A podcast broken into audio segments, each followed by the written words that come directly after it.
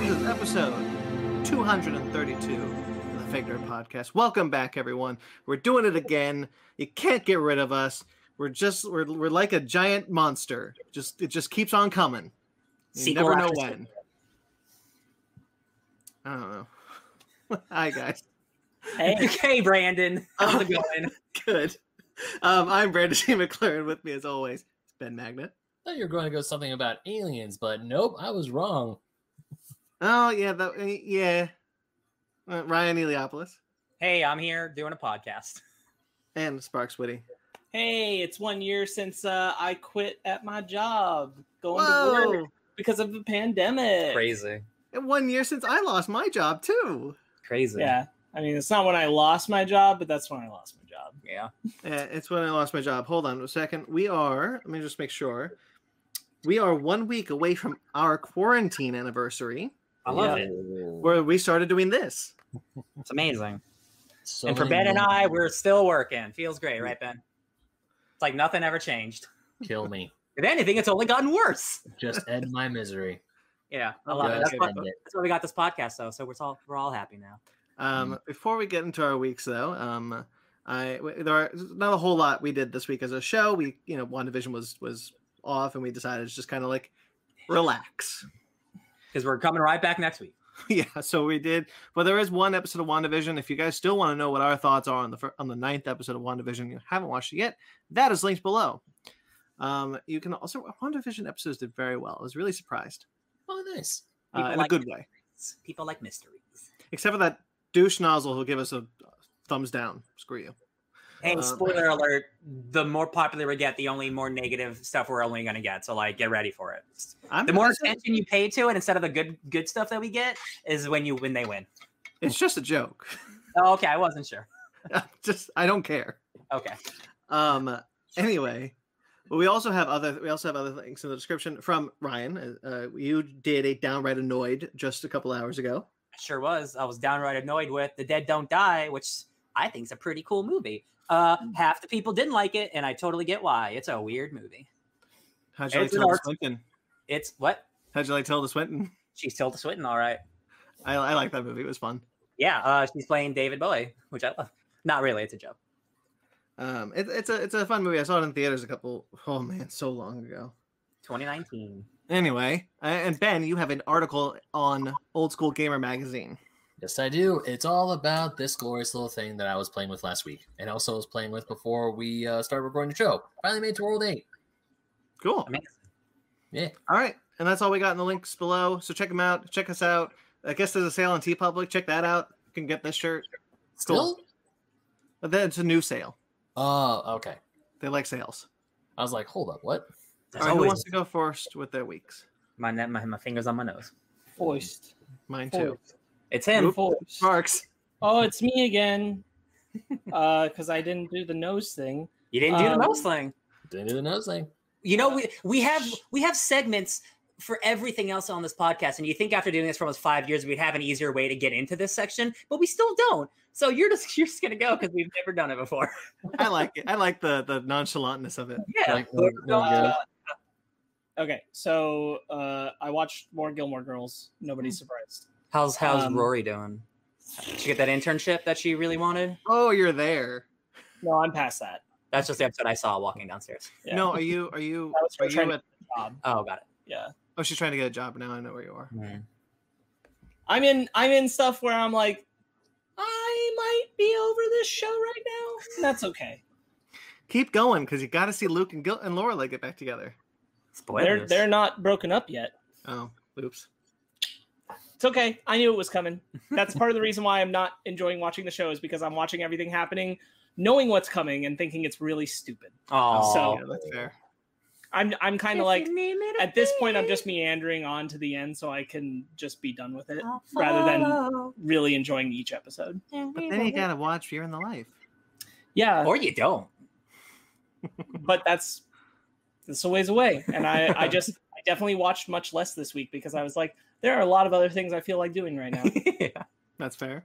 um like Black Lightning. Guys, Black Lightning's dope. I I'm believe catching it. up. That show's awesome. That show is is the, is the best on the CW. Um Good thing they canceled 100%. it. Uh, you know, I'd rather go out on a high note than than a bad note. No, it just sucks that like like like uh, Supergirl it's its own thing, but like it's like all like the good shows. yeah, I don't I don't understand why it got canceled. I don't know that we ever really will. Um, Yeah. but you know, all right. Um, Doctor Stone is good. Watch more Doctor Stone. That's a good show. People are uh, Good anime. People are all stony around the world. People were turned to stone. The anime's good.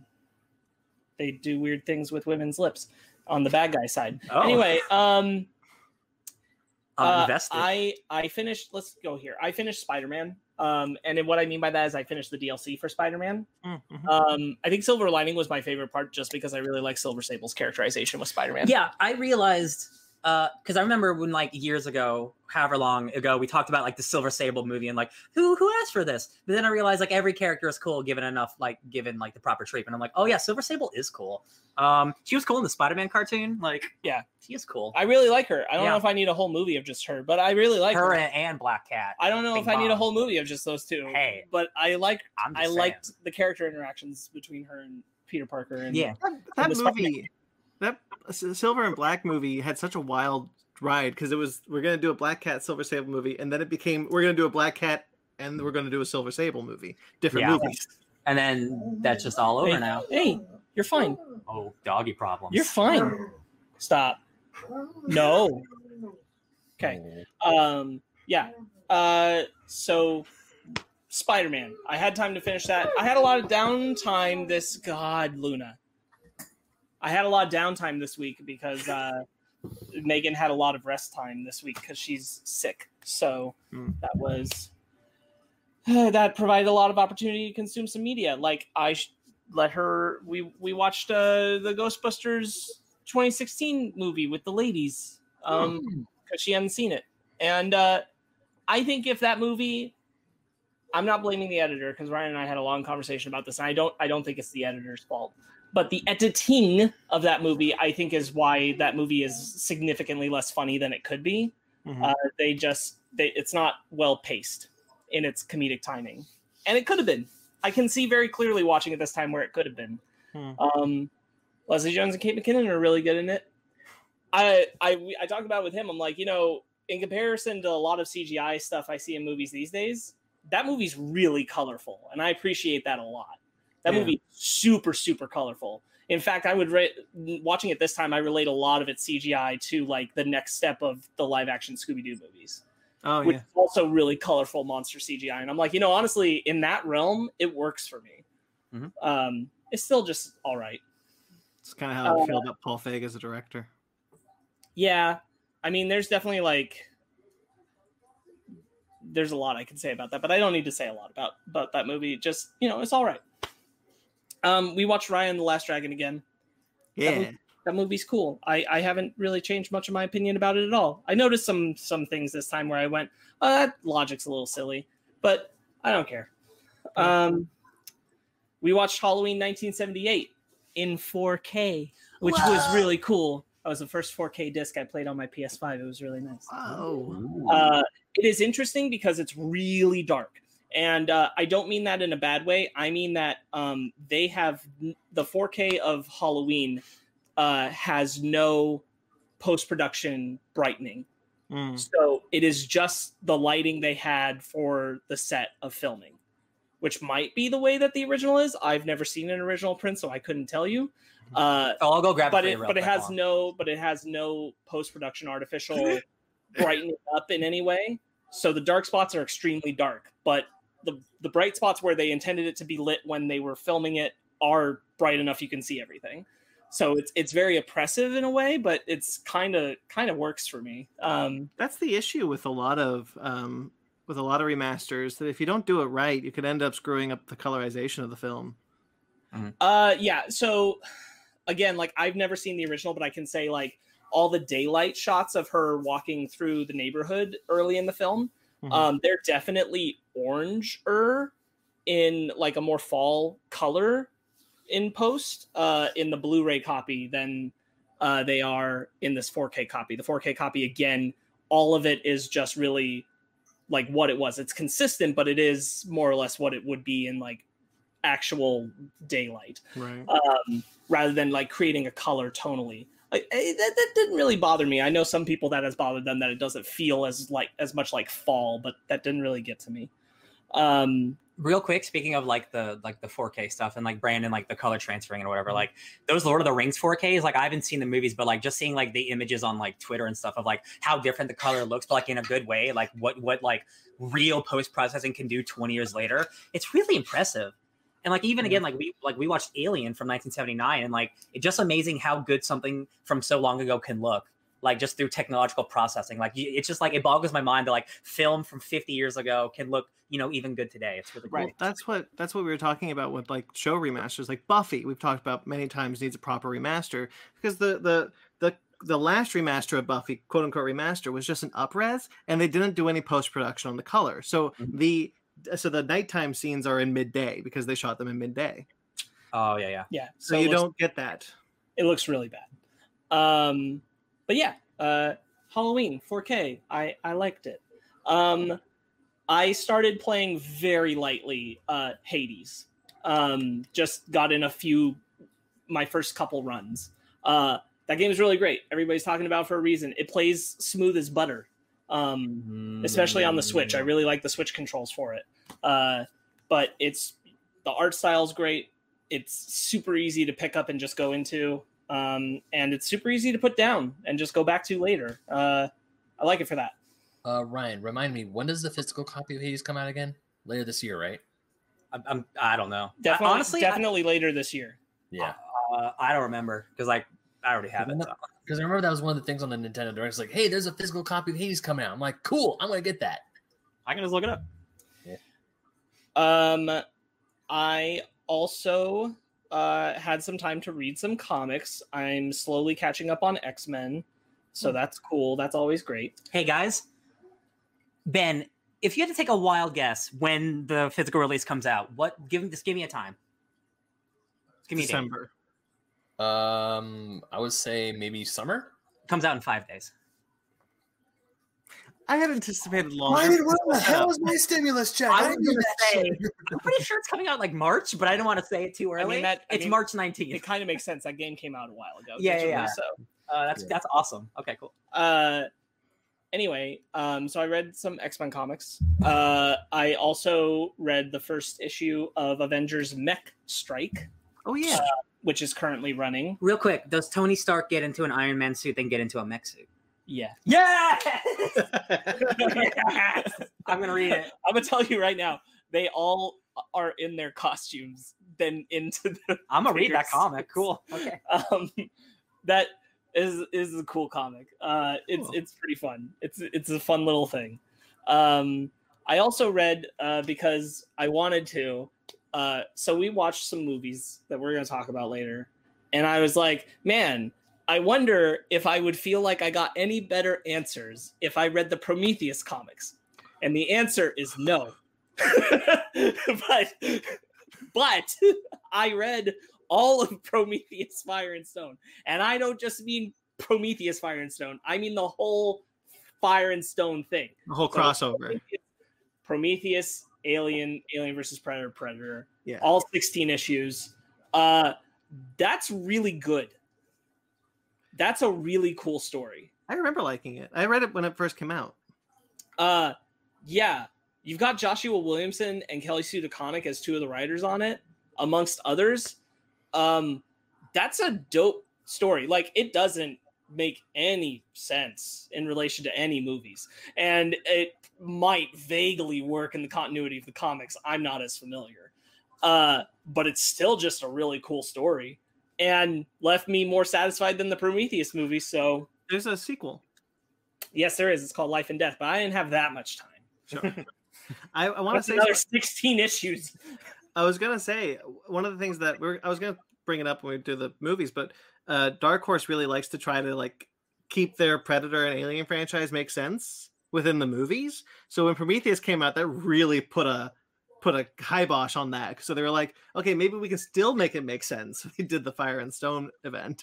The, the reality is, it only makes sense if you don't think about anything from Prometheus. Yeah. like, you just have to know that event happened and that's about all you can think about and read the comic and be like, yeah, that makes sense. Otherwise, nope, Nope. not even a little. I remember But there being hey- some cool art hey- too. Hey, I saw a xenomorph shark, and I'm Yeah. happy. It looked pretty cool. I'm a happy boy. Okay, uh, and then um, because of the way this list worked out, the last thing that I'll talk about that we did is we watched a movie called The Dead Don't Die. The dead don't die. Um, cl- clearly takes place in the neighborhood next to Twin Peaks. Mhm. Um, I I liked it. I thought it was weird. Uh, the only part I didn't like was the little over the top pretentious ending, but other be- beyond that, I liked it. Word, I agree. uh i it's it's kooky and fun and i i like that kind of filmmaking every once in a while i can't like watch a marathon of movies like that but i can i can watch one of those every once in a while and enjoy it I Uh, really like Adam Driver and Bill Murray in it. I think they're really great together. and then i watched three other movies this week and i'll talk about them later Mhm. oh um i finished the fortnite season like like all the battle pass stuff i finished it You so got to level hundo, i got i got past that but yeah Nice. i got there and I played some too, but I'm not even there. Not even i close. won i won my first solo match also Nice. Welcome, i earned it welcome to the club. Feels good, doesn't it? yeah it felt good I love it. Wait, was that the Right. first one of our group to win a solo match in Fortnite? No, Ryan had definitely done it. Oh, I just hadn't done it. all right. You gotta, you had to, you just had to, you, had, you just had to cut Ben off at the knees. I I, I will tell you like 100%. I have never gone into a solo match thinking I'm gonna maybe maybe I'm lying. Maybe I did win one before this, but I don't remember it. Um, I have never gone into a solo match thinking I'm gonna win this. It's No. never been a goal. I've So if never it happens, it's just like oh cool. Dude, I don't even the worry only about time, the only time I kind of like try to be like, okay, don't f this up, is when there's like five players left. Because the whole time Yeah. I'm like, you know, what? I'm just trying to do my quests. I'm trying to get as much XP as humanly I- possible. in, And in then- this in this particular match, I legit thought there were three more people after the dude that I killed. Ooh. to to end it. I thought there were three more people, and then it was like you win, and I'm like, oh, and I think uh, all three of them must have killed each other somehow somewhere at some point. You know what? Very close to what I did. That actually happened to me. I swear there were other people. Okay, so that happened to me where I killed the same dude who killed me. It was like a simultaneous, like you know, like when two bullets scroll past each other and go, "Hi Frank, hi Fred," and then they just like, psh, Hi, Frank. Yes. Ryan, do you want to go next? Sure, I got my notes open. So I um Oh, I'm so sorry. I just remembered one. I did it for school, so I forgot. I watched um Lost in La Mancha, which is the documentary about Terry Gilliam trying to make that Don Quixote movie. Oh, how was it? uh, that's a really really interesting little documentary um, it Oh. really makes terry gilliam make a lot of sense to me uh, in in Do they, is he is he a bad weirdo or no he's not bad it's just like you can you can see where he's like weirdo? he's he's not keeping grip with reality of Mm. what he- is what resources he has at, at his disposal Got it. and and you can you can see where the whole crew is like He's in charge. man, I mean, we're here, we're doing it, it's our job, but boy, he is not looking at the writing on the wall. Uh, and I mean, like you know, he came back around and and got the got a version of his film made, like a decade later. um, which I haven't seen, but now I'm really curious. I, I've always been curious, but now I'm really, really curious to watch. I am uh, too.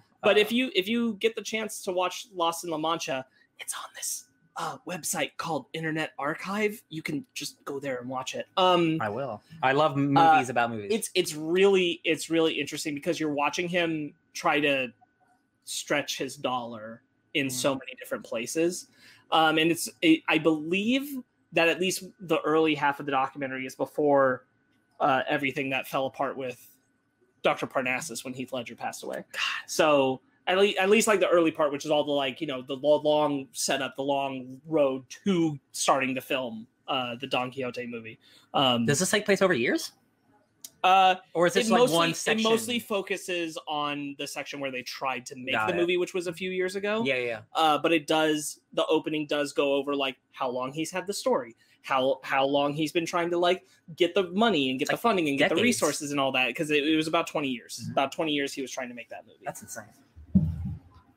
anyway, yeah, that's me. I Sorry. loved I loved Terry Gilliam growing up. time bandits, baby. So I, uh, I guys, I like indie games, and I haven't been given indie games enough love recently. And I don't just mean like popular indie games; I mean like actual indie games. So I went to Steam, and Steam is the biggest uh, uh, how, uh, warehouse of video games on the planet. You know, digital games. um, and I just went on the special store and I looked at all the Steam sales that they had, and there was a bunch of games on sale, and I found a game for four dollars, and it's called Death Crown. Uh, and I watched a trailer for it, and it blew me away. It's a it's described as a um, one bit um, minimalist real time strategy game. Um, you start on one side of the screen, and you have the enemy on the other side of the screen, and you're playing as Death, trying to. It's a fantasy world, and you're Death trying to conquer this kingdom, right? This king killed this lady, and then she became Death, and now you're trying to get revenge, right? But um, This it's was basically- awesome. it, it does sound cool, but and it's literally like I, I will send you like an, some images because it's gorgeous. But it's basically you start on like the left side or the right side, and you can build towers which kill bad guys. You can build a barracks which makes and which makes uh, your warriors, or you can make a a mine which makes more gold to help you build more stuff. You just build three things: uh, uh, uh, warriors, towers, or mines, right? And it's just it's a rock paper scissors game of building your stuff up to try to conquer the whole land. It's really fun. Um, I beat it in like two hours. Like it's a really quick game. Uh, it comes with DLC where it's a prequel and a sequel. So there's two other campaigns I haven't played, but it's it's just it's so fun, you guys, and it's so cool. And this art style is so amazing, and it's it almost looks like it was all made in like Microsoft Paint. Like it's really really stunning. Like it's really cool. Like it's like one person made it. Um, so I recommend that. Four bucks. It's really cool. Um. The next game I played is a game called Metal Unit, and it's a mech. It's a mech uh, Metroidvania. There's a lot of those going on Metroidvanias. Um, very Evangelion inspired, very Metal Gear inspired. Um, you have a sister who who betrayed the humans with the bad guys, but maybe n- all is not what it seemed, and you're out going on an adventure to find out what happened to her. Um, it's like a platformer, and you uh, you assign a bunch of weapons to all your different buttons. You know, you have a sword attack, you have a gun, you have a special ability, very much like a Castlevania or a Metroid. Um, I'm only I only played like an hour of that game. It's pretty cool. Got that game for like five bucks, N- worth the money. Um, then I played. I got back into Genshin Impact because that's a game I just wanted to play. Um, I started playing it on my PlayStation 4, and I regret doing that because I played it for a couple hours and. For a game that's free to play that you can play on your phones, it was chugging really hard on my PlayStation 4, and I think that might just be because my PlayStation is probably going to die soon because it's real old and it sounds like a like a gas fire. Um, so uh, uh, it was still fun to play. It wasn't like a life ruining experience, but like it was hitchy. It was like you know it was janky a little bit. Um, so I downloaded it on the PC. Get that cat. Get her. So I downloaded yeah, cat maintenance. So I downloaded it on the PC because this is one of those games like Fortnite where all your saves are supposed to transfer between you know your phone, your Xbox, your PC, PlayStation Four. For some reason, your PlayStation saves don't carry over with everything else. So I can't I can't start over again on the PC. Um, or sorry, I can't continue my progress on the PC, which sucks because I really don't want to start over. But I immediately started it on the PC and it runs so much better. It looks twice as good on, than the PlayStation version. I'm like, shit. I think I'm just gonna restart the game because it's it looks it already looks so much better. Um, that's a Breath of the Wild open world fun game. It's really great. I think it's fantastic. Um, uh, I played some Hitman Three, still great. I played some Fortnite, Dead by Daylight. That's still great. Um, my favorite TV comedy is It's Always Sunny in Philadelphia, and I haven't watched it in a while. And everyone has their comfort show that they go back to, you know, The Office, Friends, that kind of thing. My show is It's Always Sunny, so I decided to go back and watch the last season because that's the one season that I haven't watched a thousand times over again. And guess who directed a lot of those episodes? Matt Shackman, the the, the guy who did WandaVision, and it shows because that guy has great comedic timing. And it, and I forgot how weird and almost WandaVision-y that show already is, where how it breaks the fourth wall and it's really stupid and weird. Um, and I'm like, right, that guy made one of my favorite shows of all time. It makes sense why WandaVision's so cool. Did you guys? Speaking of, did you see the Kevin Smith interview with Matt Shackman? I did. That's why I watched It's Always Sunny because I watched that interview. It's a I great watched interview. the interview too. yeah, it's really good. Um, uh, so yeah, I watched uh, I watched It's Always Sunny, and then I think that might be it. Um, oh, I am all caught up officially on Critical Role. Uh, s- s- I can't even tell you how many hours I've watched. Too many hours. It's probably a calculator. Um, but I'm officially caught up, so I can watch the live show if I'm home in time uh, from work. So that's another. Now's a new complication. Can I even watch the show live? Um, but I'm finally caught up, so that's really cool. So that's I have so much more time now instead of devoting f- 18 hours a day to one show. So that's going to be real cool. Let's see me watch nothing. It's gonna be- yes, that's what's going to happen. Did you? So You picked up a bunch of comics. Did you read any of them? woo, I sure didn't. Um, I, I was just really in a video game mood. I also I bought my comics on Friday, so there hasn't that much time. But like I looked through them, and like literally half of them's X Men, and I spent a lot of money. So like I'm next week or this week, uh, I'm just going to pile through them. I'm so excited. Because like I was looking through the, the that uh Demon Days that Peach Mm. Yeah. Momoko comic. That looks sick, dude. I cannot wait to read that book. I really like that one. Yeah, I, I know what you mean because I've been in hard video game like desire Yeah. crave mode Yeah, yeah. uh, as of late. Uh, I meant to tell you by the way, PlayStation had a big indie sale. Oh, I s- I was looking at it. We we might have some horror titles for Ben on my PS5 now. Oh yeah, yeah. Hell yeah. Just collect it all. Speaking of Ben, Yeah. you want to go? Yeah, sure, I'll go. Uh, not a whole lot, but this week I finally got to see a movie that some people have told me like, how come, how, why, how come you never saw this movie? This movie's a classic, and that's the original Coming to America. Hmm. Um, so because Fanny is a huge fan of the original, and for we've been together for almost six years, almost seven now, and she's trying to get me to sit down and watch Coming to America, and it finally happened this week. We watched that and the sequel, and I really enjoyed the first one. I thought the first one was great, but I don't know why the one joke that got me in stitches that I could not stop laughing was after um, Prince Akeem and uh, S- uh, Semi are like trying to figure out where in America to go, either New York or, or L.A. So they're looking at a at a map and they go and they say it's like, but where will we find in this land of New York a woman of such style and grace that that's fit for a king? Queens. Yeah. it had me in freaking stitches. I thought it was the funniest joke I heard. The rest of the movie, I had a blast. I really enjoyed, and even the second one, I had a good time with. I really, uh, I thought I love seeing all the returning cast members come back. Um, it got me a little sad when when uh, um for uh, James. This is this is right in the beginning of the movie, so I don't think this is really a spoiler. But James Earl Jones' character bo- dies. Yeah. So it's like, man, when he actually like does pass away, it's like, man, that's going to suck. I was about to say he's not actually dead in real life. I no, no, okay. no, he's, no, Why no, would no. they do that? He No, just no, didn't no. want to be. He's Yeah. old. He's old, yeah. He's in his what? His nineties or his eighties? Either one is old. Either one, yeah, yeah. He's he's old, but I mean, seeing James Earl Jones is it's off.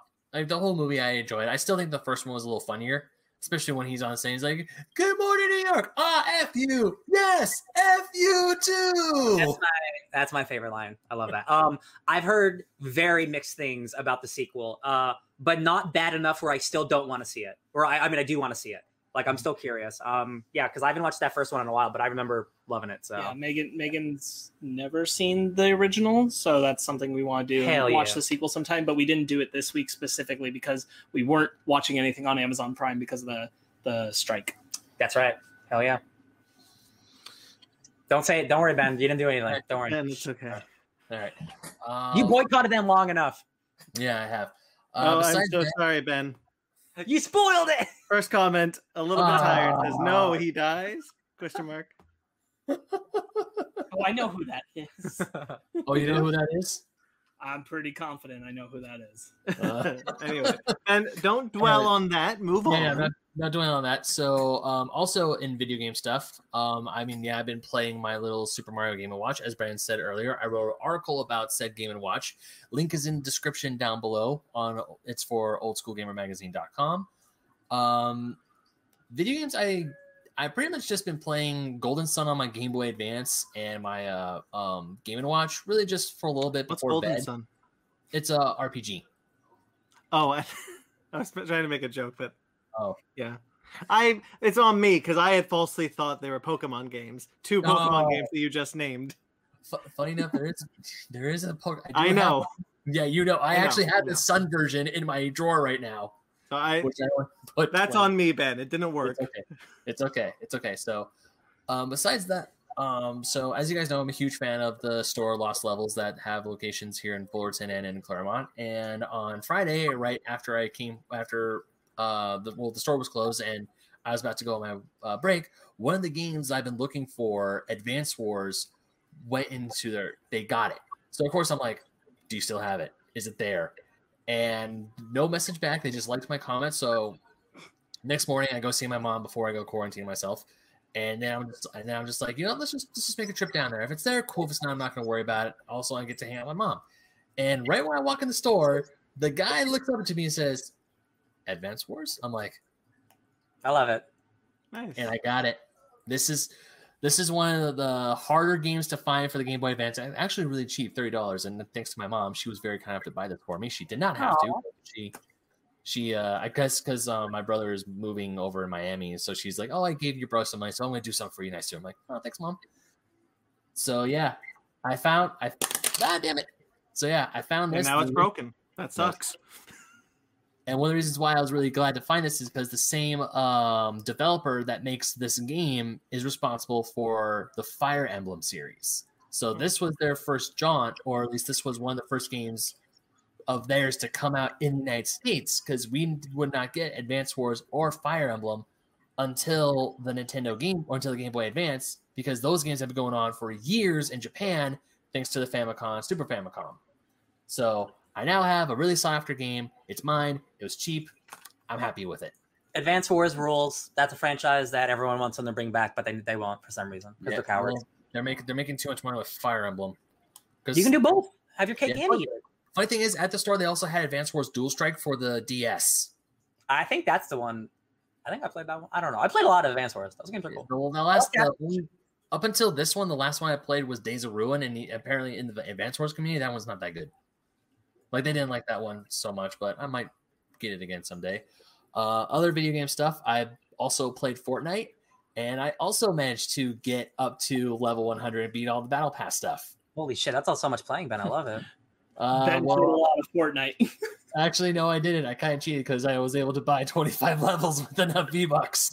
Oh my god, Ben, you just spent that much. I, I No, love it. You're actually- they got you, baby. They got you. actually ryan no it was already in my account it was already there and then i saw it and i thought to myself like i can either save it or i can jump because i really wanted the mandalorian stuff so i figured F it i went with the mandalorian stuff and i still had 500 left over it wasn't i didn't shell out any more money it was already there But ben, you, ben, all the hunters are available right now. all of them, every single one.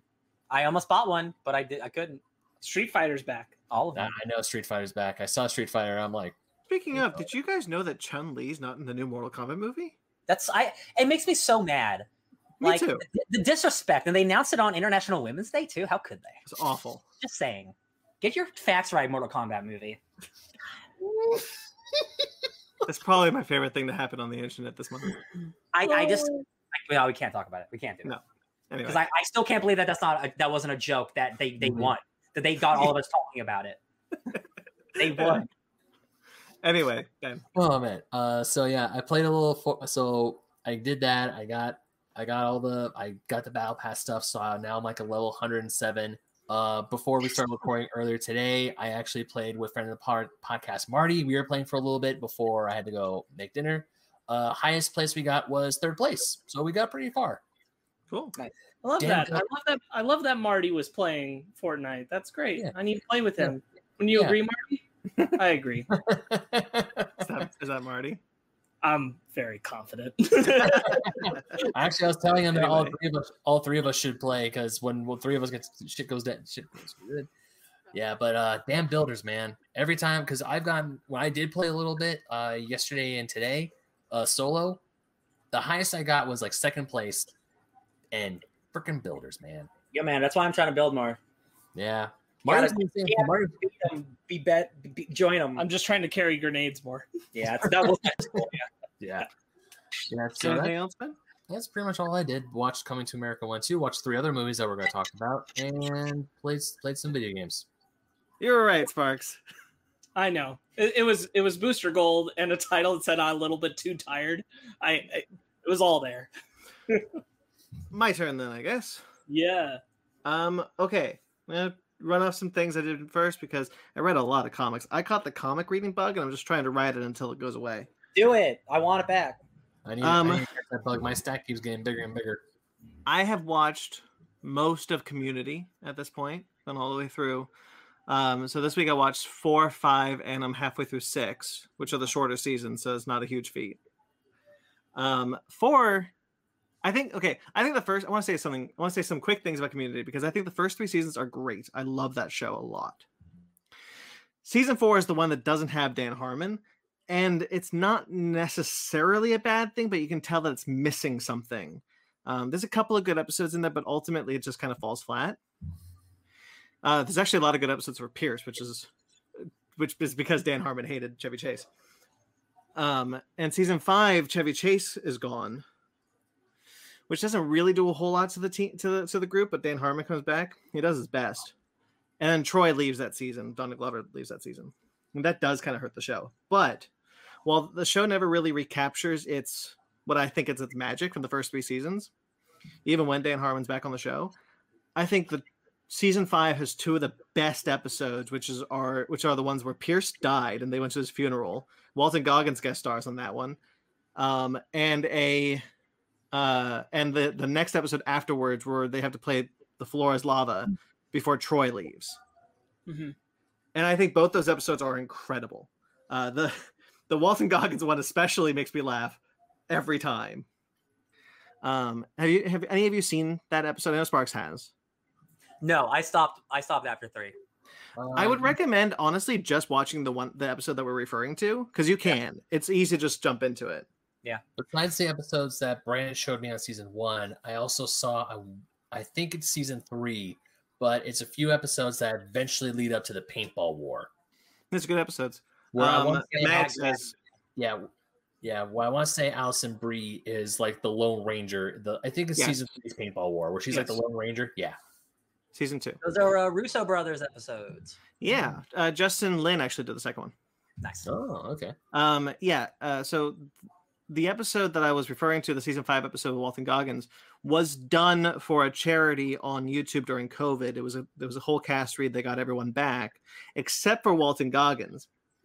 So then instead of Walton Goggins, they got uh, uh Din Djarin. Jesus, Pedro Pascal. Yep.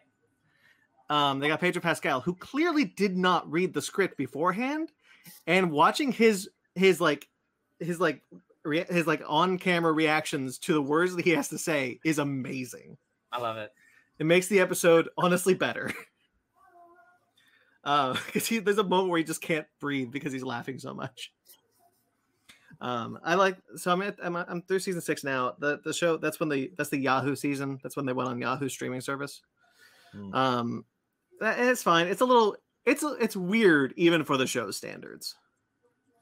Um, but it's all right. All right, that's enough of that community because I also got through. I'm almost halfway done with Dune, and I Nice. can't believe that I am because that book is way above my reading level. Um, I'm I'm I'm, I'm man enough to admit it. I'm not a good reader, so like reading a book like Dune is a feat. It's also give yourself a little more credit because he, much like like a J.R.R. Tolkien, like created an entire universe where half those words are fake made up words. So like it's not it's not it's not just you either. Like Yeah, I know. that, that's a whole universe of made up shit. That's like you're just gonna have to get used to it. You'll, you'll get it. You're doing There good. are there are definitely times where I've gone a little glassy eyed and I've had to read a page again.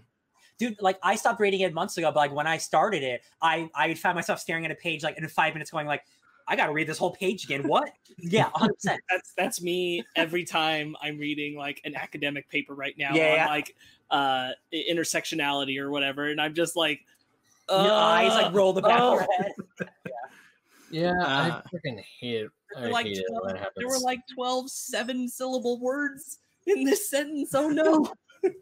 Um, I'm so I'm, I'm basically just proud of myself. I've been I've been sticking to a chapter a night, and it's been really good. I know we're still planning on doing the the Dune thing, as far as I know. So I, absolutely uh, I'm just Right trying to get through it. i love it ben, And if I- ben better get reading. yep. Better get get better get It- reading. So there's only 48 chapters. So if you stick to a chapter a night, you could be done in a month and a half, easy peasy uh, more or less. All right. So that's enough of that. I all those are not things I'm even done with. But I did watch. I started my Kong versus sorry my oh Mag says I feel your pain on the on the chats here. Um, I have started my Godzilla versus Kong marathon, um, but I decided to add King Kong versus Godzilla the original because I'd never seen the Japanese version before, and it's been years since I've seen the movie anyway. So I kind of want just to, to see the original the original fight before I watch the rematch. Um, so I watched the the uh, Japanese version on the Criterion Collection because it's available there. Uh, that's a crazy movie, e- Uh, e- even in Japanese, because it's very satirical and it's also the first time that Kong, like eh, like not Kong, but Godzilla was portrayed with a personality. So there's times where he's like mocking Kong and just like clapping and being like, "Haha, you you fool, monkey!" Oh, I've seen the, I've seen the clips. Oh, Yeah. I've seen Um, the receipts.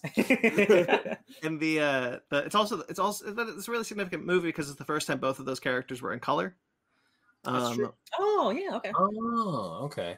Yeah, and it's by the the guy who directed the first Godzilla movie, and he's playing it very satirically. I- Ishiro Hondo, Yeah, and he Uh, which is super. It's super weird because Brandon and I have talked about it because we've looked ahead at like a Godzilla project we want to do, and a large majority of the early Godzilla films are actually done by the director of the original, which is so bizarre because they're so silly in comparison. Yeah. yes, Which is a one Um, where Godzilla like flies around on his tail. Megalon. Megalon, Okay. and yes, that's him. Yeah, it's weird. Anyway, um, so King Kong versus Godzilla has also has a really great moment where Kong, the first, it's the first time Godzilla and Kong meet. They they show up and Kong's got the and Godzilla's got the high ground and Kong's down here and they're yelling at each other and Kong throws a Kong throws a a, a boulder. And, uh, a- a- and and Godzilla uses his atomic breath, and Kong just goes, "The fuck was that?" Uh, wait, Ben, you meant the one where Godzilla jumps back and he's riding forward on his tail? yeah, yeah, that one. Yeah, Mag Hedera is the one where he jumps up as a ball and uses atomic breath to fly himself across the field. Like a Mm. cannonball. Yes. Yeah, I meant where like Godzilla's on his back, like yeah, he's I know like what tail. you meant. I know what you meant. All You would- classics. You good, Mag? It's all bullshit. Because that's the Yeah. that's the one with Jet, Jet with Jet Jaguar.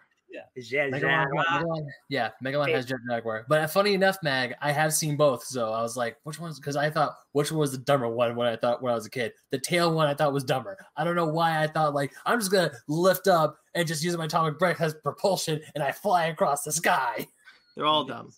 Do some weird stuff. There's a movie where Godzilla talks. Yeah, Uh, dumb movies. Yeah. Anyway, um, so I've never seen the original. I'm really glad I did watch the original Japanese. Uh, that was cool. It was a good experience. And then I watched Kong Skull Island, and we talked about it before when Sparks watched it. That movie rules. Movie rules. True, all of it. You know when you're watching a movie and you're like really you like really like that movie and you're rewatching it and you're just like, yeah, this scene, yeah, this scene. Oh man, this part. Oh man, Tom Hiddleston just grabbed the sword. Yeah, let's see him just sorting birds. Uh, the movie rules. I like the movie a whole lot. There's um. Uh, there's the the great grenade scene where the guy like sacrifices himself acts like and like that for nothing. Yeah. And there was like a moment on Twitter where people are like, "This guy is the stupidest guy." Had they not seen this coming, I'm like, "You guys are completely missing the point of the scene. You're Uh-huh. completely missing that like it was an oopsie. It's not like." And I was like, "Oh man, Kong Skull Island's the best, you guys. You're right. Yeah. Kong Skull more- Island. The more time goes on, the more I like that movie. I think Kong Skull Island honestly is. I, I said it before. I, I I think it's like the best American made monster movie in the last twenty years. Like I think not that movie's great. That's not hard when there's It's so not. much less Yeah. like to compare it to. That's a I mean- narrow field. Like, yeah, I- okay. The only one I can easily say is second place is the first Pacific Rim movie, but even or no, even the second, the first, the Gareth Edwards Godzilla movie. No, I'll say Pacific Rim is before the Godzilla movie. Before the Gareth Oh. Edwards Godzilla 14. Um and then probably down there Cloverfield somewhere. Anyway, I think And even, Cloverfield- far, even farther down there, Godzilla '98. I don't even count that. Doesn't count. you're right. It's not in the last 20 years. Ben, count. No, it's still in 20 years. Ben, Ben. Ben. Did you say that Godzilla 1998 came out Wait. 20 years ago? Oh no, it's no, no, 2000. And, yeah, no, you're right. 2021, 2018. You're Right. right. I can't do just that. You guys should know this. I wish it was 2018. Ben just had a heart attack because he went back in time to 2018. Body, it's Godzilla. anyway, Ben, Kong Skull Island rules. I love that It's- movie a whole lot. I mean, he just wants us all to be young again, Uh, and I agree. No, yeah. I do. I do. I want to go back What to I the would give to be hometown. 27 again. What were What I we? would- because uh, we were wa- when we were watching Alien today, we were just talking about man, John Hurt was young, and it's like remember when we were kids and this movie didn't feel old. yeah, Now we're old, yeah. and Uh-huh. this movie is old. Uh, I so was- then, I, I, I was gonna say, I was, I was like, God damn, that is a young Ian Holm. yeah, it God is- damn, I'm getting older. I don't like it. uh, Ian Holm is in Alien. Uh, no. Oh. Yeah, it's Ian Holm. Yeah, Yeah. Ian Holm, he's oh in yeah, it. but we were talking about John Hurt because yeah, yeah, but John Hurt too. I mean, they're all very young in that movie Everybody in Yeah. that movie is young compared to today because of time. because it's 40 years. Um, yeah. Okay. Anyway, so I read a lot of comics, as I said. So I'm going to rattle off a couple. Um, I read Children of Children of the Atom, the new Vitae Alla uh, X Men book. finally. I don't think that was on my pull list. Uh-oh. It's finally here, Ryan. came out this week. It wasn't on my pull list. I'm so mad. Um, that's good. That's good. I'm intrigued for where it will go. I'm, Um, I, I- I, I need that book. Oh, Yeah, you gotta go back. I gotta go back. I definitely feel like I Uh-oh. definitely feel like it belongs on the uh, on the in the Dawn of X era, and not necessarily in the Reign of X era. But we'll see where it goes. Well, that book, um, from people who read it saying, wow, you can tell this book hasn't been edited in a year and a half uh, because it was supposed to come out last year or, a year- or even before that. So that book's just been literally sitting on a shelf. So it makes sense that it doesn't feel appropriate to now, maybe. Yeah. Uh, but like the next the second episode, second issue has already been written, but the third and fourth not. So I'm sure it's fine. Yeah, yeah. It'll even out eventually. Yeah, um, that's really good because I was in a huge uh, Wiccan place because of uh, WandaVision. And You read uh, it? I, no, um, I'm going to though. Uh, because a- I found out this week that a lot of the Young Avengers works are not in print. Mhm. Um, there's only like four out of the six. Uh, uh, not there's more than six, but like a bunch. So I'm going to just skip right to Empire. I'm gonna, probably going to read that this week. Um, But I did read King and Black, Wiccan, and Hulkling, Hulkling, which is the King and Black tie-in Mhm. uh, for them. That was good. I really like that. I'm glad. You'll get more insight once you read Empire and what all I mean. Yeah, it's their it's their honeymoon. So I was like, Yeah. oh, okay, I kind of understand some of this. yeah, yeah. Um, but yeah, it's good. And Hmm. I read. Hold on, I gotta bring this closer to me because apparently I'm blind. I read Wonder Woman, the new Wonder Woman run. Is it I- called Sensational? No, this is just Wonder Woman. Okay, because I again because I picked up like a month's worth of comics. I have like seven Wonder Do Woman you, mean, do comics. you mean the one that started a few months ago? No, I'm so, I'm talking about the one that started after Infinite Frontier. So Wonder Woman 770 with the new creative oh, team. sorry, got it. Yeah, yeah. I've I've still been reading that book since six fifty or whatever. So yeah, Yeah. Uh, so I, I picked it up for Infinite Frontier with Becky Cloonan. Yeah. Um, that was it's really interesting. I'm not sure if I'm hooked, but I'll give it three issues to see where it goes. Um, it's Wonder Woman. She wakes up in Valhalla for some reason, Mhm. and she's fighting Vikings. So it's cool. Uh, that's never happened to you. Well, there was that one time. There you go. Um, then I read uh, Batman Urban Legends, which Mm. ruled. yeah. That's the Yeah. one with all the, the side characters that we want to have regular books. yeah Yeah. uh a- and it's it's i really liked it i wasn't i was going into it with a with a low with a low bar i only picked it up because of the stephanie phillips uh story in it that leads into her harley quinn run which i am reading Mhm.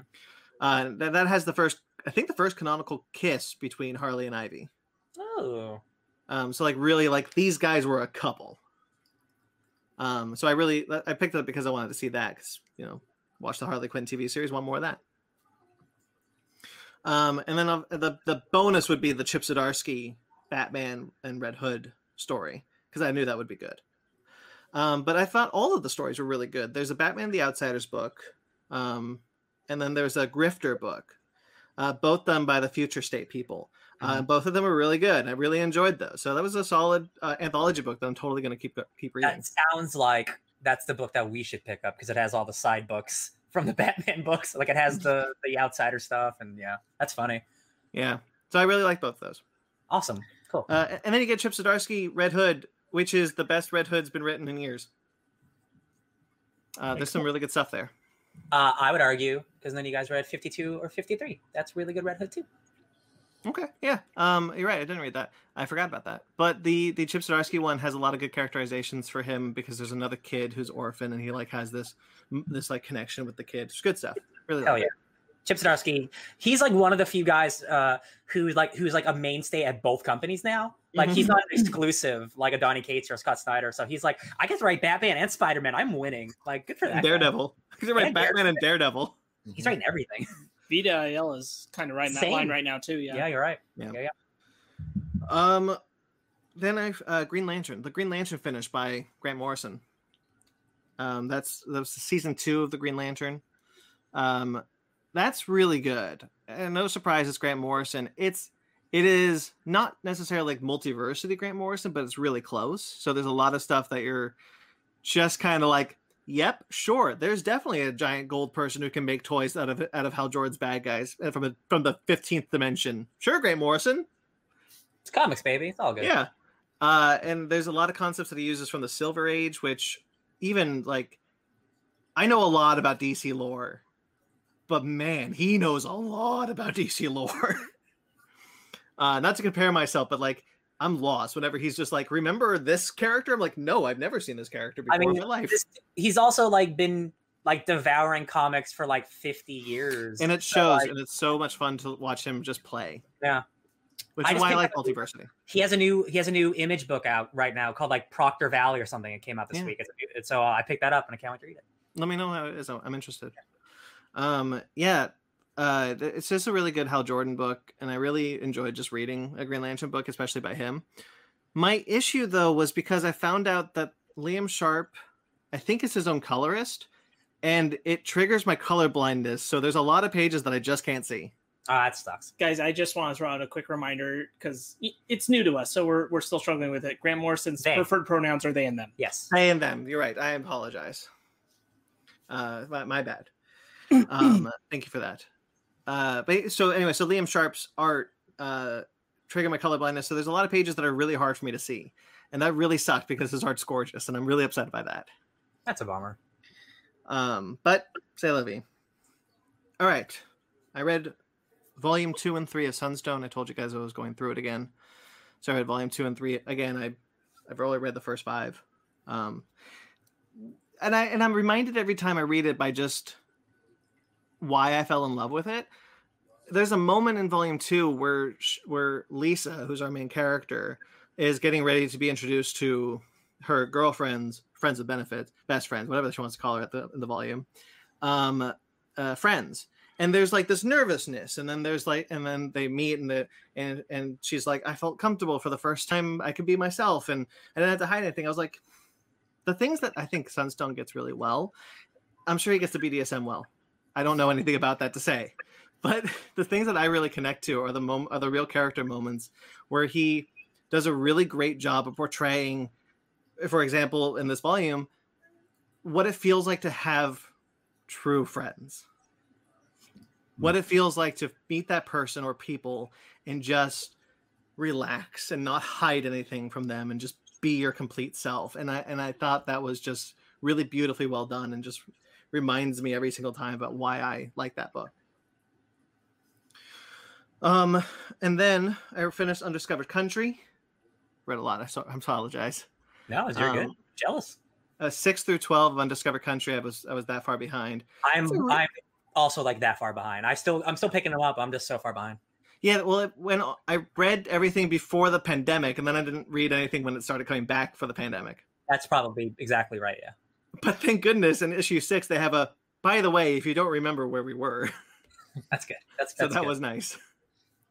Um, that's a really cool book with a really interesting world and concept. I really enjoy that. Um, the first volume is wild. The first six issues are wild, and the, s- the second six issues are more tame.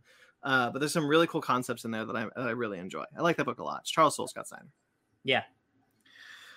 All right. Finally, second to finally, I read Fantastic Four Complete Collection by Jonathan Hickman, Volume 2, which collects 16 beautiful issues of the never, Fantastic Four. never heard of it in my life. No, really? Let me tell you about Jonathan Hickman, Ryan. Tell me. He's a he's a Marvel writer. He, he's the one who just did Secret Wars. Oh, he's the guy who did Secret Wars. Yeah, I heard that book's good. it's pretty good. You should read it. Anyway, Fit audio listeners, I love John. Um, anyway, I've never read Fantastic Four before. I talked about the first volume when I read it. This is this next part. This goes into Johnny Storm's death and the first volume of, Fa- of Future Foundation. Does that have the silent issue? Silent issue. Yes. Where John? Because you said Johnny's death, right? Yes. Okay, yeah. Uh, where where where we see vignettes of of people mourning Johnny. It's an entire silent issue of yeah of them just dealing with with Johnny's death and they're at the funeral and just like it's it's an it's a, such a beautiful issue. It's so incredible. I'm sure you guys have seen the page online where it's um, Peter Parker goes to Franklin Richards to console him because their uncle their uncles are dead. Um, it's good. I liked it a whole lot. Um, and reading it and seeing Franklin Richards in the future being like, I'm going to make a pocket dimension so that when the time wave er- erases time from this white void that we're in, we're going to live. I was like, man, Franklin Richards, it's so cool. Oh, right. He's not a mutant anymore. Yeah, just give it time. Just give it time. It makes me more bummed because I'm reading Jonathan Hickman working with Franklin Richards and I'm like, we could have gotten more of this. Well, the good thing is you have so much more of the run to read, and then so much more cool stuff before before it gets ruined, before Yeah, everything well- gets slotted. before it gets slotted. Volume Mm-hmm. Before- three is coming out in a couple of months, so I'm really excited f- to read that. Um, and then also volume three of this is coming out in a couple months, so I decided to read this, which is Thor by Jason Aaron, complete collection volume one, which collects 18 amazing issues of Jason Aaron's Thor: God of Thunder, Hell yeah! uh, to which I did not finish. I read the first two volumes, Gore the God Butcher and the God Bomb, both of which were awesome, and I love this book. Th- young Thor rides a sh- rides a star shark and punches Gore in the face with a hammer. Um, there, this- that does the thing that I really love, where like two Thors, like future Thor meets young Thor, and future Thor's like, "Have you done this, this, and this yet?" And it's like, "No, oh, forget it then." I really like that in comics when they do things like that, teasing what could be potential Pretty much events. like doctor stuff. yeah, that's fun. I like it a whole lot. Yeah, I Um, uh, I've, I've said before, like uh, I I'm I'm lucky that I've been reading comics long enough, uh, and it's kind of my been my main hobby most of my life. Um, where I have I think every single issue of the, of Jason Aaron's Thor run from issue one from 2010. Uh, that's that's incredible. I wonder how much that book is worth now. That's that's pretty cool. Maybe, maybe a lot. Yeah, I really enjoy going through it. Um, and I Assad never- Ribic, like Assad Ribic has only gotten better with age. Like mm, Yeah. so good. but that's all I did. That's all I got. That's all you did. So should we? uh Shall we? I could have watched more movies, I guess. Um, shall we go into our, our bread and butter? About about an hour in sounds good. Butter. Did you just- Well, I just want to say it. all Of course- right. Of course, the thing that's been going on in my mind is like, come on down to the butter barn. Yes. These two know what I'm talking about. Yes, you did. Yeah. That's a Fortnite reference. God. Is that a goddamn joke? No. Okay. Uh, we have some sad news to get through first. There's not going to be a whole lot of news, I don't think. Uh, so we'll see how quickly this goes. Um, For you may be in- once. you may be in for a shorter, shorter episode, or you may be in for a longer one. We we Hell tend yeah. to play fast and loose. Let's pontificate about something stupid for 45 minutes. um, right. So Gordon Hall passed away this week. He is the founder of Rockstar Leeds. Um, he helped. Ro- he he was the lead designer on Red Dead Red Dead Redemption and LA Noir. He passed away this week at the age of fifty-one. Did it did, did you say why he, how he passed? No, No, okay. That sucks. Uh Rockstar is one of the greatest game companies in the world. Like I play every every single one of those games. That's that's a bummer. and Frank Thorne, who is a comic artist who was is best known for his work on Red Sonja with Marvel, uh, passed away this week at the age of 90, just hours after his wife died. Oh, uh, like man, that's that's really sad, but also that's like kind of like one of those weird, like morbid romantic things. You know what I Mhm, mean? yeah. Like like they lived their whole life together and they kind of went out together. Like I'm trying to make that seem sweet. That's such a bummer. It kind of is romantic in like a not even like a morbid way, but like a star-crossed lovers kind of way. yeah, like like like our time together has ended together. Like that's that's kind of sweet. Yeah. It's, And It's a Actually, long he- life. Too. 90 is no is no number to scoff at. No, it is not.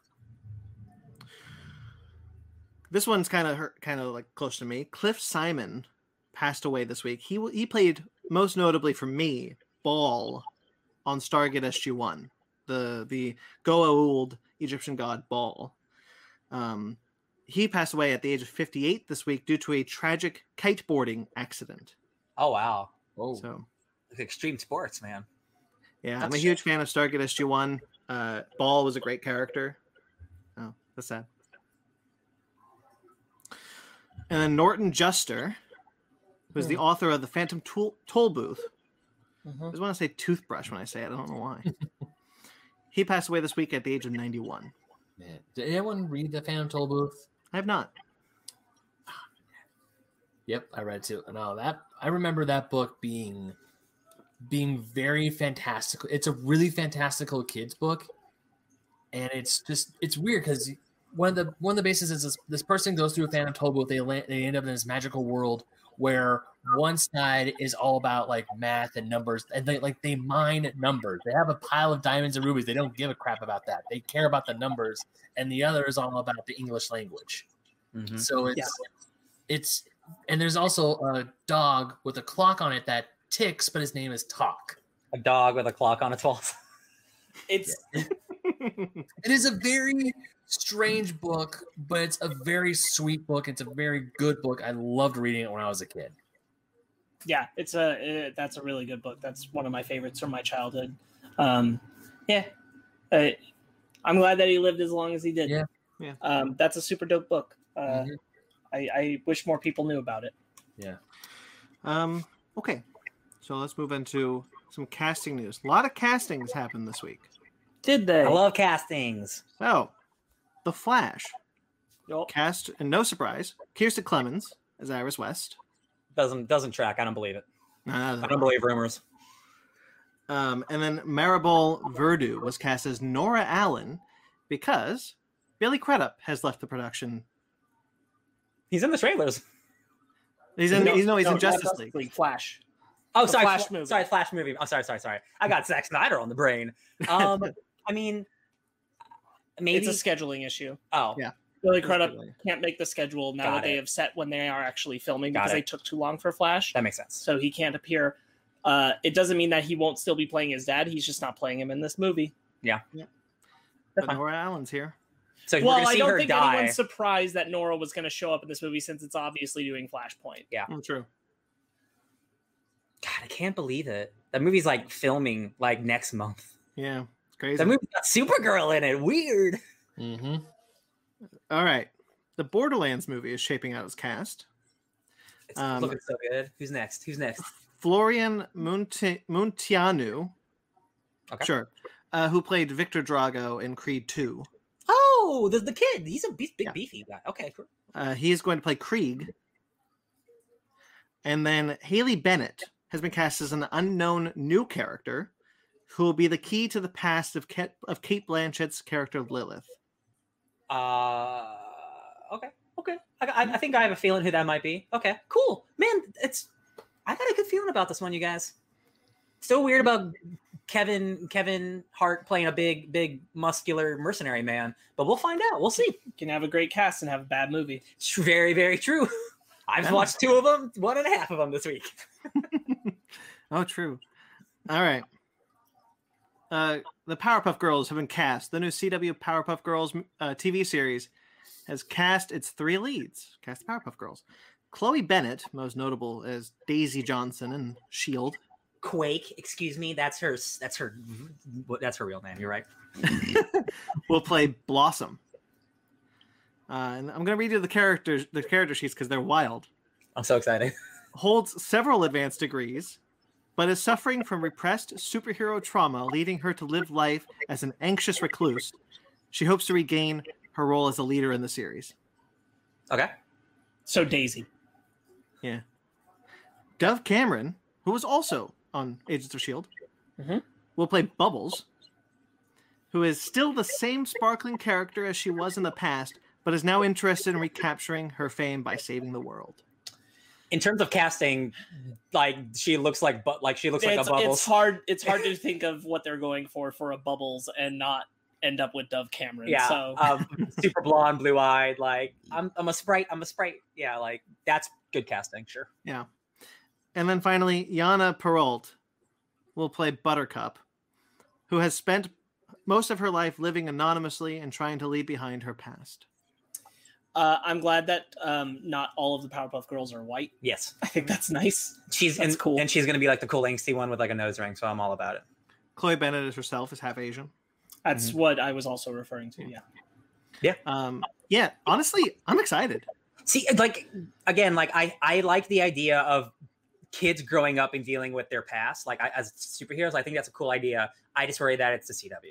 That's what it I, is. I worry about that too. And I'm also, I have a hard time picturing you, you like, I can see you translating the Powerpuff Girls fine. I can't see you translating all the kooky characters Him? that live in that world. I want to see him and Mojo Oh. Jojo. Yeah. Like, oh my god, I what- want to see them in live action too, Yeah. but not on the CW budget. That's what I mean. Like, What's what are they even gonna? The Amoeba Boys. Oh, the Rowdy Rough Boys. They're my favorite. Yeah. they're they're not gonna do the Amoeba Boys. They They're not gonna probably will do the Rowdy Rough Dude, Boys I because just- that's the easiest thing I just they wanna can see- do. It's like a big buff can uh, co- uh, the- uh, co- the I dove feel like camera. They could probably do him pretty well. I don't. I forgot the name of the guy with the big per, the big pink puffball in the overalls who lives in the Ozzy outside. Lumpkin. Him. Thank you. The- isn't there like the seductress lady who like Uh, Who's yeah, that? Yeah, yeah. the Medusa chick. yeah, yeah. I'm see I, She's all the- those villains she- are awesome. their their teacher. Yeah, yeah, yeah. Oh man, I like I I'm Wait. about the premise, but again, it's like I'm not I'm not sold on where it's at. That's- Cigar. Yeah. That's the thing. It's like this, like the Powerpuff Girls growing up. That sounds awesome. It's on the CW. I'm not that excited anymore. I'm, I'm, I'm, i still I, stoked. am No, no, still that- like I that's want good, them to that's be angsty. Like CW makes sense, but I just feel like it's gonna like I just no offense to like the Vampire Diaries, but like that's kind of like what CW shows turn My into. my, my only like because I'm not saying like oh on the CW means it'll be bad. I just talked about that Black Lightning's a Yeah. fantastic show. of course, there's Uh, quality there's stuff. there's good stuff happening on the CW. Legends of Tomorrow is surprisingly great. Superman. Um, I haven't watched it yet, so I can't speak to it. Yeah. Uh, but um, that's not my concern. My concern is I don't want the Powerpuff Girls to be this take, but it's mostly them doing things that the cast of Arrow does. Oh sure. That's what. I, yeah. That's what, because that's the what thing is, is I the can't show? see them visualizing most of the, or I'll even extend it out further. I really don't want to see them just doing things that the Flash does. Yeah. I want them to do things the Powerpuff Girls would do, uh, as far as like the characters they'd interact with, and I just can't see it. I don't want to see him throw anything of Riverdale into this. I feel like they will. hey guys, Wait, you you- think like Archie's gonna show up? No, You no, no, can't- no. Just like elements from Riverdale with like all the. cr- Never mind. See, Ben, you can't shit on Riverdale because right now they're doing the most insane shit on TV where they did a huge time jump eight years in the future and like it's become a parody show. Like it's don't you can't- you can't shit on Riverdale. That show's actually like really cool. It got good. I it's always been shitty camp. It just got it leaned into it so much more and like that show's actually enjoyable if you're wanting to watch it. They're at war. Archie went to war. I saw They- that trailer. there, there was an entire uncut gems montage. Like it's that show has gone some cool places. I'm never gonna watch it, but I just you can't you just can't shit on it if you haven't watched it. Listen, Anyway, people- I, I, I watched I'm- it for two seasons. you watched all two seasons of it? Hot dog. He was the most positive on it when we decided to watch that Riverdale. I'm proud of episode. you. Uh, yeah, I'm honestly like I I think this if done well could be really cool, and the cast made me mo- maybe more excited, and uh, I am very interested to see what they do with this. Mm-hmm. Mhm. Mission Impossible Seven announced a bunch of new people in its cast. Hell yeah. Um, Carrie Elwes, Rob Delaney, Indira Varma, Charles Parnell, Mark Gatiss, and Greg Tarzan Davis have all been added to the cast of Mission Impossible Seven. We don't know as who. It's a lot of cool people. Yeah. Stoked to see Carrie Ellis in a, a Tom Cruise action movie. Cool. I'm glad that that dude hasn't resorted to like just being in like small movies. Like I'm glad he could be he could still be a big big movie star. That's cool. He's definitely getting um he's definitely getting a kind of a resurgence thanks to Stranger Things that makes sense. Yeah, yeah. because he was in season three as the mayor. Mhm. if you guys recall, there is a Netflix animated se- anime series for Resident Evil coming. Yes. Uh, we now know more about it. Uh, it's called Resident Evil Infinite Darkness and is going to star Stephanie Pinicello as Claire Redfield and Nick Apostola- Apostolides, sorry, as Leon S. Kennedy, uh, reprising their roles from Resident Evil 2 remake. Yeah. Uh, so the guys who did the most recent voices for the games are just doing the movies. I think that's great synergy. I think that's hella cool. The shows. Yeah, sorry, yeah, I meant, but like it's the same The people. anime. Yeah, the anime. I think that's This is the third Resident Evil project and the second coming to Netflix. right because there's a movie, and then Oh. there's like this thing. No, Uh-huh. And then sorry, there's they're doing the- the show. They're doing the show. Someone Yeah. else is doing the movie. Yeah. Jeez. And they just released like Netflix released their own Resident Evil like cast and like Mm. stuff about like this week or whatever. I'm like, hot dog. So much, so much zombies. Yeah, Well, I I, recommend uh, I'm kind of excited for all of it, honestly. I am, I am too, because like we, we had a decade of not what I wanted those tho- that franchise to be, and we're looks like we're finally getting at least one. least someone's got to do it. So there's three, but the law of averages, one of them has to hit. Hundred percent. Um, but this is apparently set in the game continuity, so it's set after four, I believe. Oh, that's Ooh. awesome. That's cool. Okay. Um, I'm not going to read the synopsis. It's huge. No, yeah, yeah. The No. White House is involved somehow. Well, I mean, Well, if it's when after, is it if it's after four, I mean, Leon saving Yeah. the print, the president's daughter. Yeah, oh he's- yeah, that's what it's about. That's what this is. Yeah. Oh Yeah. my god. It's a it's a sequel to four. If anything, that's great. Oh god, Ashley got kidnapped again. No, maybe he's returning her, and then chaos ensues. Ah, probably. I love it. Um, yeah, if it's on Netflix, I'll watch it. Don't have to buy it. Sure. Yeah. That's a fun. That's a really fun game, Resident Evil Four. And the final casting news is that Doom Patrol has cast Madame Rouge in the form of Michelle Ro- Michelle Gomez, not Michelle Rodriguez, Michelle Gomez, uh, Doctor Who's own Missy, um, Missy. she's so good. Oh, she was so good. I love it. Uh, she arrives at Doom Manor with a specific mission. If only she could remember it. Uh, hey Sparks, do Yeah. patrol rules, right?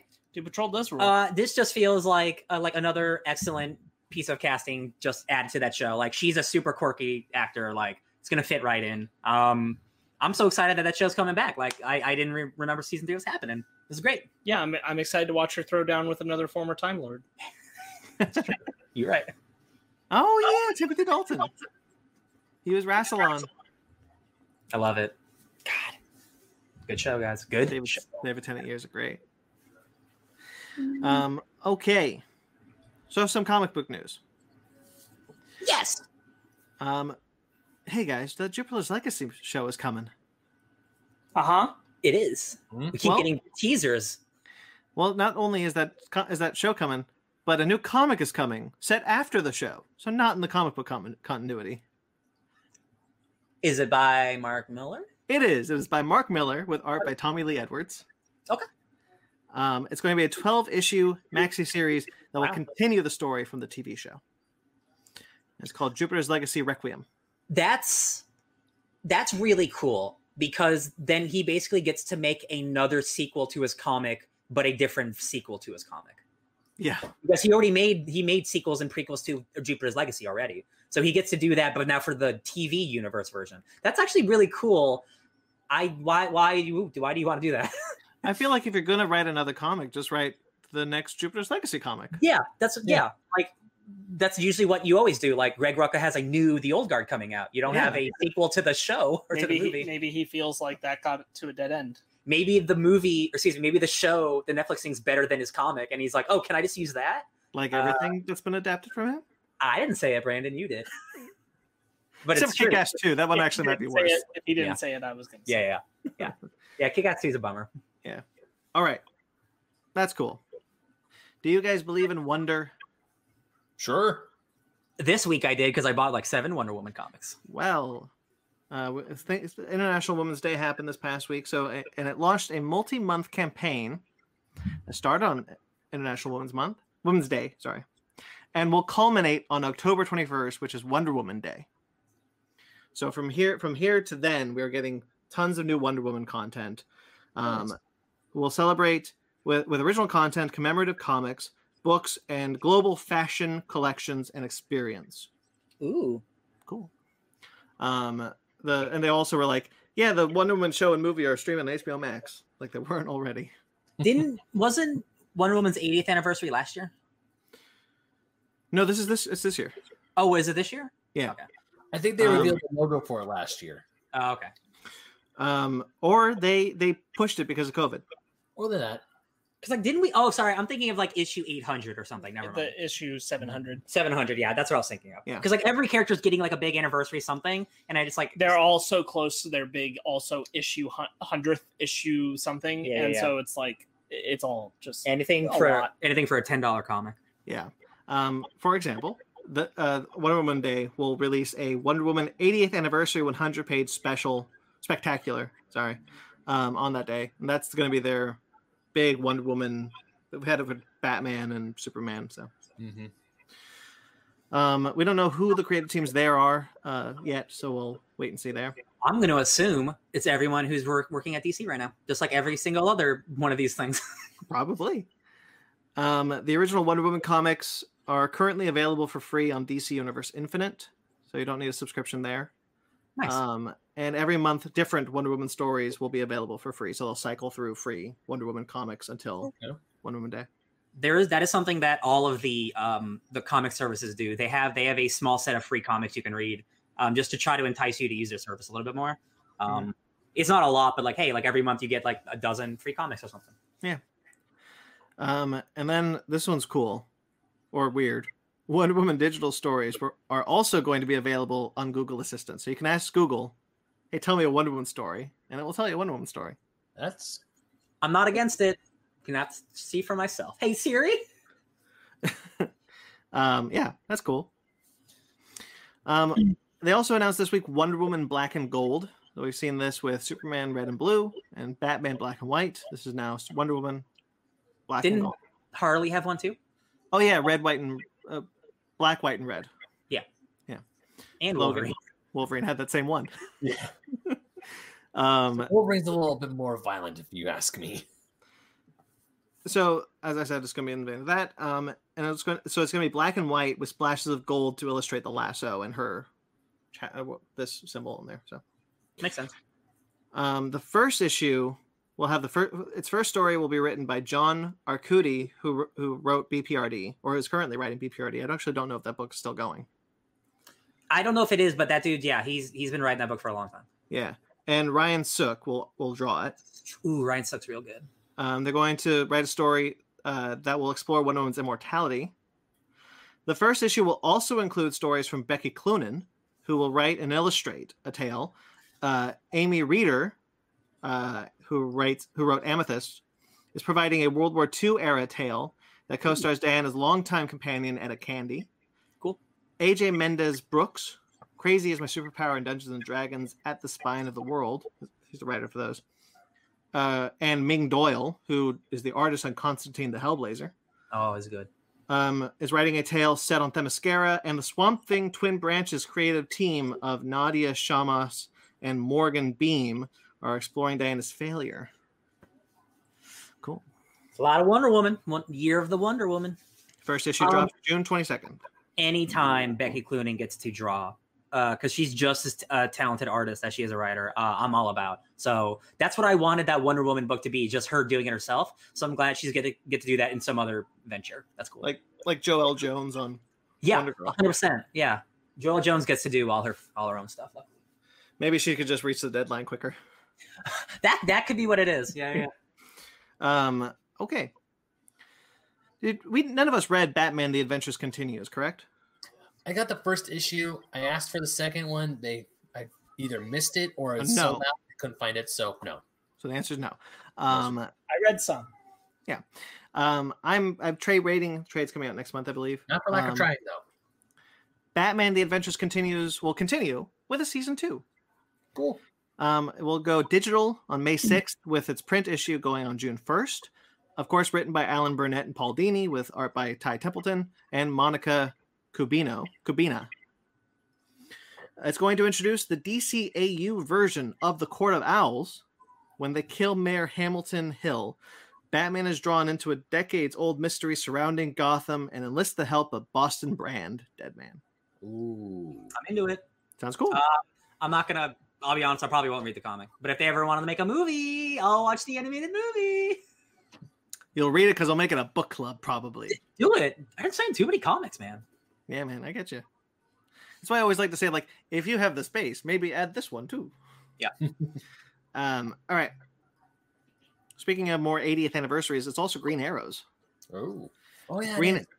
Green Arrow 80th anniversary 100 page super spectacular will be coming. Will feature stories from Mike Grell, Jeff Lemire, Phil Hester, Otto Schmidt, Ben Percy, Tom Taylor, David Devin Grayson, Stephanie Phillips, Mariko Tamaki, Ram V, Vita Ayala, Nicola Scott, Chris Mitten, Laura Braga, Max Fiumara, Brendan Thomas, and more. Cool. I like the Green Arrow a whole lot. Uh, I picked up his Rebirth book. Uh, that book was great. Uh, Jeff Lemire had a great New Fifty Two run. He took that Mm-hmm. book over and made it good. Um, I Green Arrow doesn't have a book, so I'm gonna pick this book up because I want to support him. I think he's great. Yeah, This is the Everybody only- who's everybody who's written either an ongoing or mini that he's done, it was listed in like the first half of the names you listed, like Yeah. Tom Taylor, Jeff Lemire, like all these guys. I'm like, cool, they're bringing everyone back. Like I'm gonna read this book for sure. Uh, Jeff Lemire is doing one with Andrea Soratina, who did his uh, run on New 52. Longbow Hunters, that's the good shit. Um, so they're going to do one last story there. Um, but yeah, as you said, Green Arrow doesn't have an ongoing coming out of Infinite Frontier, so this is his only book, I'll buy it. which is a common theme with Infinite Frontier. Yeah. Batman. Rep- Wait, hold on. Let me make sure I got something. I do. Okay, cool. Batman Reptilian from Garth Ennis and Liam Sharp is coming for, to DC's Black Label. Going to be a six issue limited series coming out June 22nd. Um, it's basically, there's someone hunting bad guys and something hunting bad guys in Gotham City, and Batman and Killer Croc are going to team up and get him. I saw some preview pages. It didn't look good. Maybe that was just a page because uh, obviously Liam Sharp's real good. Um, yeah, maybe it was just a preview page that was bad, but like it, it didn't look good. So maybe it's maybe maybe it's something different. Who knows? like I said, with uh, he's using the same colors he used for Green Lantern. Um, Yeah. So I can't see a lot of it, which is a bummer. Yeah, Batman definitely blends into the background for me. definitely the page I saw lots of dark colors. Yeah. Very dark. Yeah, yeah. Um, but cool. Garth Ennis, Batman, Black Label. James Tinian the Fourth and Alvaro Martinez Bueno are doing a second creator-owned. Well, not second for them. It's going to be the second Black Label creator-owned series after um that one, the Last God. Mhm. Um, they're going to write the Nice House on the Lake for the Black Label. It's a murder mystery set in a horror mansion. All right. okay. Uh, yeah, it sounds like like the last house on the left, like yeah, horror stuff. Yeah. Was that the movie with Jennifer Lawrence? No. No. It's the last house on the left. That's a, a horror movie that was remade into another horror movie. Yeah, the, uh, I think I saw the remake. Oh, well. I didn't like it. Very violent. Um, yeah, I'm not gonna read the description. It's long, but basically, it's it's they go to this house of their friend and and they start dying. Uh, it's it's it's cool that um, DC like I, like the Last God. It's like a fantastical like D and D like hardcore thing. Mhm. Uh, it's but this seems like completely just like an image book. It just seems like it's we- it's cool that DC's just putting out like "Oh, just it's Tinian's comic like whatever. Um, Yeah. It's cool that they they probably like him a lot and they want him to stick around. So they're like, you can just release it here, my guy. We'll help. Yeah, you. uh, I think Bendis really turned them around on creator-owned series because he has his creator-owned imprint, Jinx World, under Yeah, yeah. DC, and Black Label is a good place to do it, much like Vertigo was. True. You're right. Um, Brian Michael Bendis and Alex Maleev are returning to their story started in Event, Hori- Event Leviathan with Checkmate, which was the new book because the, they had one on hold prior to the uh, COVID outbreak. And then I think they retooled it for this. Um, the super spies of the DC universe have a new leader in the form of the mysterious Mr. King. Their mission take down Leviathan, guest starring Superman, Talia, Robin, and a cast of thousands introducing a brand new underworld assassin. That's what Bendis said about the book. So None of y'all read Leviathan, right? I I read the first three issues and then I dropped it because I didn't like it. Um, I didn't read it. That book, that book, people really like that book, or people really don't like that book. Um, there's a character named Mr. Bones in that book, and he's just a dude with a skeleton head, and people seem to really like that guy, and he's in this book, so I might check out issue one just for Mr. Bones. Mr. Bones is the leader of the E DEO. I'm into it. He's Did a- you ever read Frankenstein, the Frankenstein monster, in the New Fifty Two, Frankenstein, Agent of- whatever? Like uh, uh, Agent of Sword? No, Agent. Agents of Shade. Agents of Agents Shade. of Yeah, Shade. yeah. I that was a Jeff Lemire, love Jeff Lemire book. Yeah. Yeah, uh, Mr. Bones is in that book. Oh my god, I don't remember this. Yeah, he runs. He runs the. He runs shade. He runs shade in that book. That was like ten years ago. Oh my god. Yeah. That was ten, oh god, the New Fifty Two was ten years ago. Holy Think shit. about like all the books that we look go back to the New Fifty Two and like, you know what? That actually was really cool. Mm. Yeah. Time time heals wounds. Like Demon Knights, that book ruled. Oh, Etrigan. That's the Yeah. medieval one with Metrigan. Metrigan. Yeah. Metrigan. Yeah, yeah. Anyway, Sorry, I just got a flashback. That was like ten years ago. I was starting to buy comics in earnest for the first it's okay, time. in my- Ben. You're old. Yeah, I Happens. know. I know. Hey, buddy.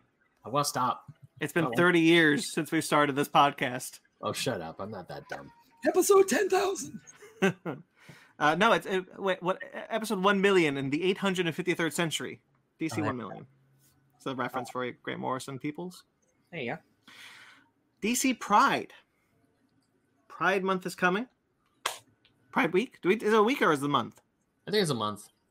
Oh, I thought it was a week. Might be a week. I don't know. Okay. It's not enough. Good, good, good. That's good, Brandon. I love it. Thank you. Um, DC Pride is going to be a new anthology comic that will put its LGBTQIA plus characters in the spotlight. Um, I'm going to read to you the creative teams and what characters are going to be doing because I think it's really cool that they're doing this. Looks to be month. Uh, okay, month. Um, not enough. Yeah. Um, so what they're doing is they're putting their their their L- LGBTQIA plus writers onto uh, the, those characters. So Batwoman Kate Kane will be written by James Tinian the Fourth and with art by Trong Lee Nguyen or Nguyen. Poison Ivy and Harley Quinn will be written by Mariko Tamaki with art by Amy Reeder. That's cool. I really like them. Midnighter by Steve Orlando and Stephen Byrne. So Steve Orlando was writing the Midnighter book that DC canceled. Yeah. So like, and Steve Orlando left DC kind of on not great terms. This is awesome that he's that he and the and they're able to work things out, and he's coming back to write this character. It's fantastic. And Stephen Byrne's great. Oh yeah, he Um, just he did a Black Widow comic recently. Woo, woo. Yeah. Uh, the new Flash, the Earth Eleven, Jess Chambers Flash, uh, the the proto they them, uh, non-binary Flash. That's the word. Gotcha. Um, a p- huge fan favorite coming off of Justice League uh, Future State. I really liked them. Um, will be written by Danny Lore with art by Lisa Sterl. Alan Scott and Obsidian, so Green Lantern and Obsidian will be written by J- by Sam jo- Sam Johns, art by Klaus Janson. Jackson Hyde Aqualad by Andrew Wheeler with art by Luciano Luciano, yeah, Vecchio. Renee Montoya, my favorite. The question Mhm. will be written by Vita Ayala, with art by Skylar Partridge. The Pied Piper, the Flash villain Pied Piper, will be written by Cena Grace with, and R and Ro Stein with art by Ted Bennett or Brandt. My bad. But the big news is that the actress who plays Dreamer on Supergirl, Nicole Maines, will be bringing that character to DC Comics continuity herself uh, with art by Rachel Stott. That's Yeah. wild. That's cool. I like that. Yeah, I was really into. I thought that was really cool that they they that that character is well is is well established enough to come to comics and that they are allowing her who plays the character to do it Is that is that a is that a, a, a brand new character? for To the Supergirl. show? Yes, The Supergirl? That's awesome. Yeah. Mm-hmm. Um, She's been around for about two seasons. I and love she's it. never been in the comics before, so this is like Harley Quinn. You know, Harley Quinn started in the animated universe. Yeah, yeah. I, I just thought that was really cool. It is cool. Marvel Well, one- voices. One, one thing, real quick. Yeah.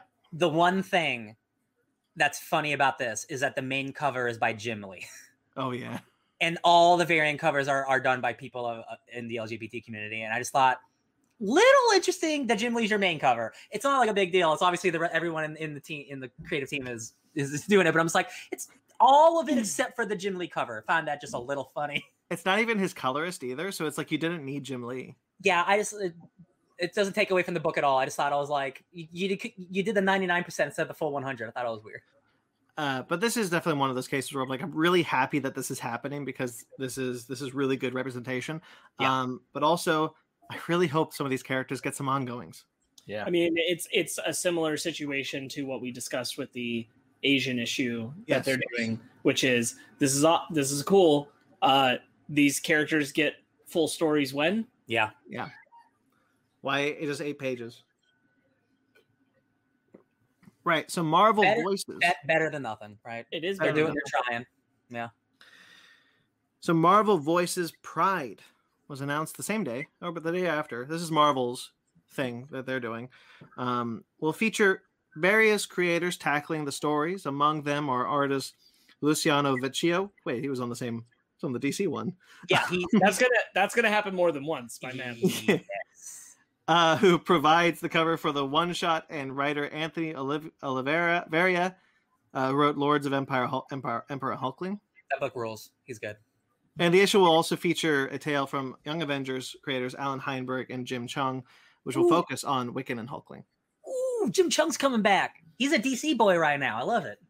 Uh, so it's, it's the same thing. That's their their LGBTQIA plus. Is that all of them? Um, those characters, writ- but in this case, they're not all written by people uh, who identify as that. Uh, Alan I- Heinberg is straight. I haven't seen. Oh yeah, that's true. Um, I haven't seen the full list for every for everybody on this one. I Hmm. saw the DC one. I don't know everyone who's on this one. Yeah, I mean, there's definitely like people working on it, but it's but like DC, everyone, and here, Yeah, not everyone. Yeah, Um, Oh. I guess. Yeah, that sucks. I guess like Alan Heiberg is the guy who created the Young Avengers, so like you bring him back. Uh, but yeah, you can still you, like, they can get more people. Yeah. it's cool that both of them are doing it. It's it's fantastic. I mean, I'm- I think the other part of it is that a lot of them would be the same people it's true true. because you're gonna because get the Cena amount Grace. of LGBTQ representation at both companies is the diversity that gets intermixed between the companies or- half half the people that were on that DC list used to work at Marvel. or still do. Some Or still Vida do. Ayala. Uh, s- uh, Cena Grace and Steve Orlando. I'm, I'm pretty confident Vida Ayala is on this Marvel Voices Yeah. one because she's been on the Marvel Voices issues that aren't the Pride Yeah. ones. So Yeah, I read that last one. Yeah. Um, it's fantastic. I love it. Um, again, Marvel is a little bit better about giving these characters actual books and stuff, but um, I love that it's happening regardless. You know, Yeah. great. And I mean- finally, all of X Men, all of X Men, Yeah. like, is going on right Look, now. kid, look- That's an opportunity to constantly look be upon me doing works. LGBTQ plus. So uh, yeah, I read, the the issue of X Factor this week was also really good. All you know right. what you know what it is. You know what it is. I wish that there was a title. I'm thinking about this in both terms of the Asian series, like the Asian special and this one. Um, they could. Is it Asian or is it Chinese focus? It's Chinese focus. It's isn't it? Asian. It's I think it's just Asian. Oh Jesus. Um. Anyway, it, you could have a title like Marvel Voices, which is just about these characters, and each issue is a full issue. Like think future state style, where Yeah. like you know each issue is like, and maybe the next issue is about someone else, but you come It's back just to an that other anthology, character, almost. and it's an anthology thing. Yeah. But at least these characters are constantly getting consistent representation rather than yeah, once a year we think about them. Yeah. It's like, oh, it's Uh, that. Oh, it's like it's to me. It's kind of like, oh, it's Black History Month. Let's like focus on all the African American characters. Oh, it's Mhm. it's uh it's Asian history. Month. Let's focus on all the Asian characters. Okay, we're done with the rest of the year. No more. uh, Oh, honestly honestly that's what marvel voices is trying to do and i just wish that they were doing both companies were doing more things like that Yeah. um, because that's really what marvel voices is for is marvel voices is an anthology series spotlighting diverse characters who don't get the limelight enough In the New Fifty Two, DC had attempted a couple anthologies. One National Comics, named after their original namesake, uh, which had a really cool Kid Eternity uh, issue for the first issue, and then um, uh, DC Universe Presents. Mm, Um, that's right. They so like they used they used to kind of play around with that, but now not so much. it's something that they should embrace more now because that was a decade ago and now is more currently the moment when not only are is the audience there for that material because they want to be represented the representation is starting to happen in the companies so it means more now The problem is you have seven Batman anthologies and three Wonder Woman anthologies, know. so like. You gotta cut. You gotta cut that stuff somewhere if you want the stuff to come out. Well, you know they and they got to commit to to Wonder Woman being bi. Yeah, that'll never happen. I know it's ridiculous. it will Who but did I we're just dead We'll be Yes. dead. Hey, the, dr- the future's still a dream. It's nice. Who did who did I? Oh, Raya. There was a there was an article on Geek Feed where it was like it's- ne- they they should they should make uh they should make the next Disney princess gay, and I was like, uh, Raya's pretty gay. I don't know. that's all. yeah but they're talking about that Explicit. it's I know. Yeah. fully stated not subtextual that's Disney for you. But we all saw it. oh yeah. Um, all right, We saw the hair. I, uh, kelly marie tran has already said as far as i'm concerned she's kidding Yeah. uh, I I, have seen it. when the movie started, when that movie started, and like the thing happens, I, I turned to Zara and I go, "Oh no, her girlfriend betrayed her," and so I was like, "That's not what's happened." I was like, Excuse me. Read the room. Um, anyway, speaking of gay, Planet Sized X Men number one is coming. Oh my god. I was wondering where that transition was going, but it worked out okay. Yeah, it worked out okay. Um, Planet Size X Men, a new one shot coming from Jerry Duggan and Pepe Larraz, um, who, for my money, is the only person that can make that original Jean Grey suit look good. Dude, Pepe Larraz, I not again, not just because he's working X Men. He might be the best working artist right now in comic books. That dude does such sensational things. I cannot believe it. He makes the best looking people, the craziest set pieces, the best fashion, which is what this whole thing's about, baby. So, guys, the Hellfire Gala begins. The Met Gala, but for mutants. So the, the Hellfire, we are all cordially invited to the Hellfire Gala. It's going to be, sorry Ben, an event. Um, it'll start with with uh, Planet Size X Men number one, and through twelve titles is the quote: twelve titles, twelve stories, all focused on a single night that will go down in Marvel Comics history. So, luckily, there's probably going to be 12 titles. So there's only going to be one issue for each of the books. Yeah. But this this is a big thing where like so the cover of this book it has it has the X-Men. It looks like they're on Mars. So people are speculating this is their big move where they're like we're going to move to Mars cuz we're tired of the human beings messing with us. So that's the big move of what this big event's going to be. It's like them doing all this stuff. Also a big cool fashion event, which I'm all about. Emma Frost is the dopest. You know how much I love Emma Frost. Um Hey. I'm, I'm never mad when I hear an X Men event is coming because I'm like, I buy all those. I books get 'em all. anyway. 'Cause Exactly. you're not hurting me. exactly. I'm already saving the money for this. Um, I think the name also is really cool, planet size X Men, because you know giant size has always been the thing. But like Yeah, yeah. they're trying to show you how big in scope this is going to be, or Yeah. how it's going to affect the world. And I'm like, that's so dope, planet size. And again, all the people on the covers are all the people who, if you combine their powers, terraform. It's all the Omega level mutants. Like that's that they don't do that on, on accident. Uh, they don't. And Krakoa has a, uh, if we remember Hoxpox, Krakoa has a gate planted on Mars. It sure does. Um, so, really excited. Like like at- at twelve, there are thirteen titles going to be out at this point. I think X Core is not part of this event. Yeah. So it'll be this, but but we'll have um Children of the Atom is out. Um, Way Way of X will probably be out, Yeah, Way of X will be out at this point. and then and then we got all the books. So there you go. Yeah. Um, all right, trailers. Yeah, we're doing all Woo, right. An hour thirty-seven, hot dog. Oh, Can we This is just get almost like a through the regular. news in less than less than forty minutes. Ooh, spicy. Well, we're not Damn. done with the news yet. We're at trailers. Well, you know what I mean. Do you want this to go longer, Ben? No, We can do that for you if you want. no, I'm- I'm good. I'm doing it right now. Jurassic World, Camp Cretaceous. You didn't need to re- you didn't need to watch this. The season three trailer. Even if I did, still didn't show me anything. It was a teaser. Yeah, the big thing was that it really it the it, it was just announced the May 21st date for season 3. That's the the the important part. I'm excited. I really like that book. I really like that show. I feel Cool. like there's been like three seasons in a year. This will be the third one in a year and a half, yeah. That's man. I, I guess just 'cause- That's how Netflix tends to do it. again, just like also the pandemic, like this. Like i I'm feel pretty- like the show started in the pandemic. I'm pretty confident Netflix with their animated shows has two in the can before they release the first season. Smart. Um yeah, I- so when so when they did Voltron, um they had re- they had said we're going to do three 23 episode seasons for Voltron and s- and they were halfway through the third season animating it by the time the show was released its first its first season, but they split the first season into two 13 episode chunks. Hmm. And then the next and then there ended up being seven seasons because they were all just released as chunks. Like seven episodes, six episodes, and then 13 13. Um, so there ended up being seven seasons instead of three. I think Netflix does the same thing for all their shows. Whatever you got to do. Um, cool. TMNT, Shredder's Revenge. I am so freaking excited for this. Holy shit, guys. We're, we're getting old school beat 'em up TMNT again. Uh, so this is the, this isn't just cool because it looks like a cool old school game. Like the, the pedigree of developers, like these are people who've made like the most recent like Streets of Rage games, like the game Justin plays all the time. Like like the cool beat 'em ups. Like this is like this game looks rad. Um, they got like the full license. The theme song is by Mike Patton from um uh, Mr. Bungles and uh, uh Faith No More. Like he's like an actual like big metal guy. Uh, it looks sick. Like It you can does. try Scott Pilgrim. Like it is. It looks like classic retro fun. Yeah, It's I ba- like playing it's that a- arcade game. So It's developed by Tribute Games, which is the same guys that made uh, Streets of Rage 4 and most and one of my personal favorite games of last year, Panzer Paladin. That's right. I told you about that game. Hell yeah. Pa- oh, I'm gonna go back to Panzer Paladin. You I, right? got, I gotta go back to Pass the Paladin too. I'm on the last level, and that level keeps kicking my ass. But we're not talking about that. We're talking about Teenage Mutant Ninja Turtles because this game looks effing rad.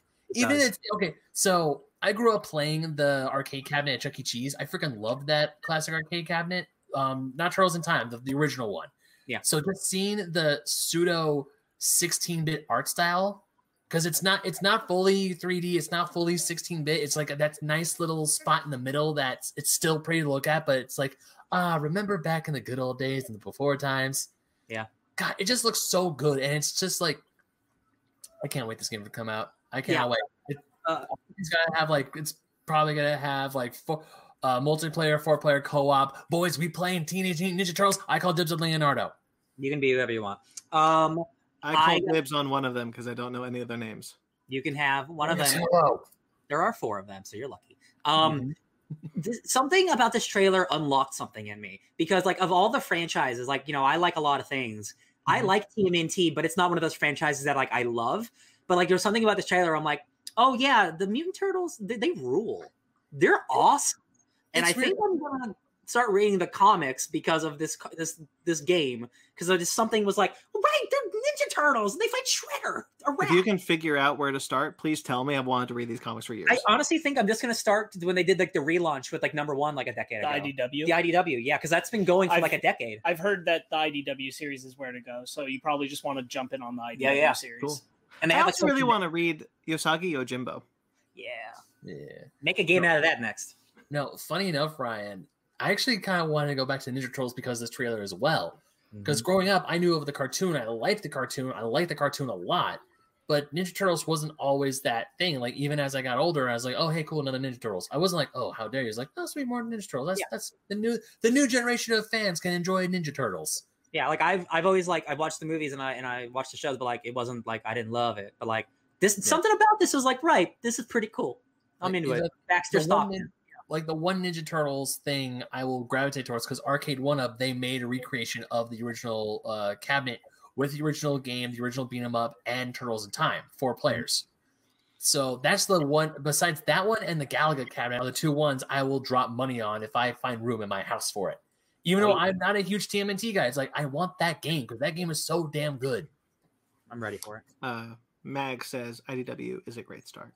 Yeah, and like there's like they got like a new miniseries like The Last Ronin, which is like a post-apocalyptic story that's like a sequel like far in the future, like Old Man Logan. Um, yeah, I think I'm gonna get into the Teenage Mutant Ninja Turtles again. Yeah. we'll see. All right, Based on Century- Arcade, future episode Ninja Turtles. Century Age of Ashes. Hey guys, This I was is it. excited for this. I was excited for this. The first trailer I watched. and this one, Not this one. This one makes it look like kind of like a lame multiplayer game I don't want to play.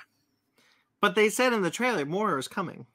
Yeah, but if this is what the main game is, I don't know if I want to play this anymore. Sure. To be honest. I didn't watch the trailer before, but like it looks like um like like dogfighting but with dragons. I'm like, I, I don't Yeah. want to play I don't want to play Rogue Squadrons with dragons. That seems cool, but I don't think I actually want to do that.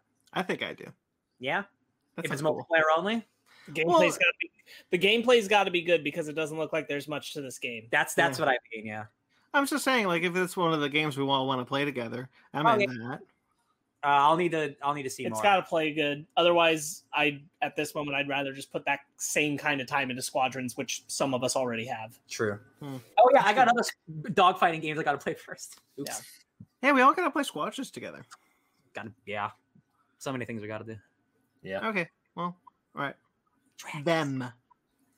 Ooh, Man, that looks so good. spooky clown at the end. Oh my god. No, it's a dude in blackface. yeah. Yeah, I want to watch. Scared it. the crap out of me. I Yeah, didn't like that. I, I I didn't knew like that. Ben wouldn't like it, and I love it. Definitely definitely got some like us vibes. Like Mhm. like Oh, some yeah. weird like like science fiction racism going on. Like not Jordan re- Peele vibes in Jordan general. Peele Yeah. vibes, yeah, yeah. Um I'm glad they didn't really tell us what was going on, but like the atmosphere is super spooky. Yeah, Yeah. so that that creepy dude at the end. So you guys see uh, Ryan? I know has been seeing it, but you know those videos of that really guy, of that dude on stilts with the creepy mask who's like cooking shit. Yeah. Yeah, the, the best cooking guy in the world. Yeah, uh, it reminded me. I thought that the, the them is where that guy came from. I would have started It laughing. reminded me of that, and I was like, I actually, I almost looked at that. I was like, honey, where's the shotgun? yeah, that was definitely uh, really alarming. I like that that final shot in the trailer. Uh, good, scary trailer. Yeah. Also, I like that it's a period piece too. I know that's Brandon's shtick, but I really enjoy that. I was like, oh, 1950s. That's How good. dare you take my stick? You can like one stick only. The only thing that defines me is my enjoyment of period piece genre.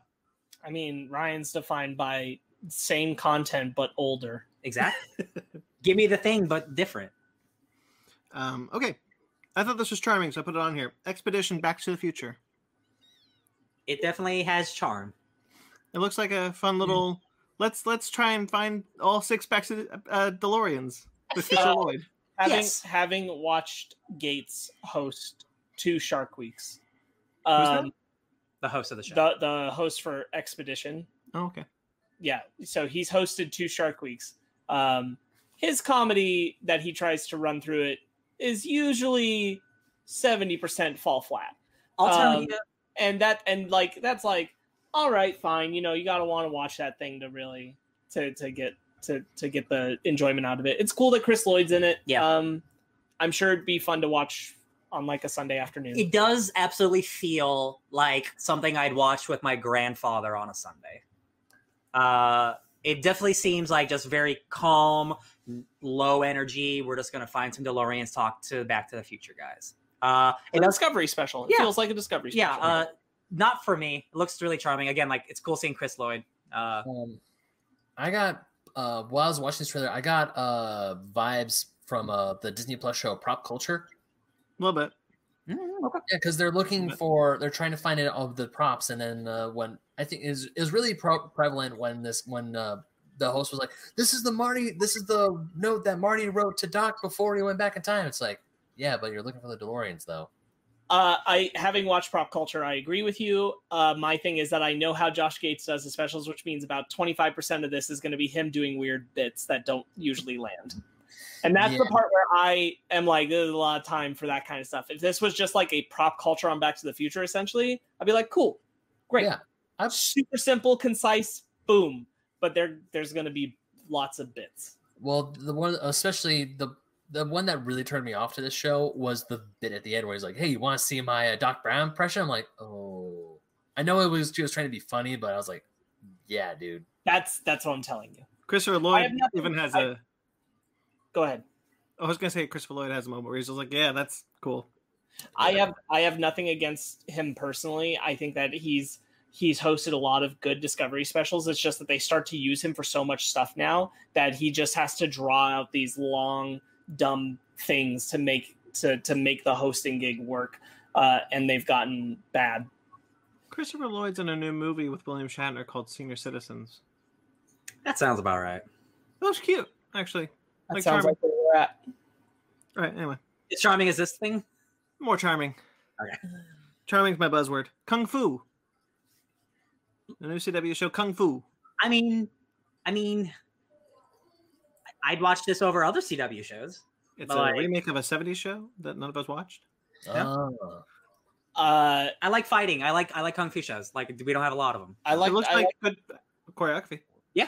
i'm not gonna watch it but like All Yeah. Uh, I think I think for me, like the prominent standout is because I wanted to look into it. Uh, like I like Black Lightning, and a big reason I like Black Lightning is because most of the staff creating Black Lightning is black. Mhm. Uh, and I just checked, and most of the staff creating the show is white. oh hell yeah Uh, Awesome. and like their, the lead creator is Chinese American, That's good. um, but she has very little ties to her Chinese heritage. Uh, her name's Christina M. Kim. She's she's been an executive producer on Lost and then a bunch of TV projects after. Um, and she's the only Asian voice in the creative room on that. And I'm like, uh, I feel like at this point, if we're doing this, we should be doing it with people who can actually bring stuff from the culture to the table yeah but it's a cw and that's not where we're but black lightning and that's Yeah. my point that's, that's why my it's point. canceled that's because it's but too that's but good that's my point is like if we're doing this then i feel like we should be doing it that way Yeah. and that's not what's happening here maybe they Um, can't do it that way because that's how your shows get canceled because you can't have good shows on the cw They have a they have a thing on the board. Remember, no good shows. um, Sam Raimi's new produced movie, The Unholy.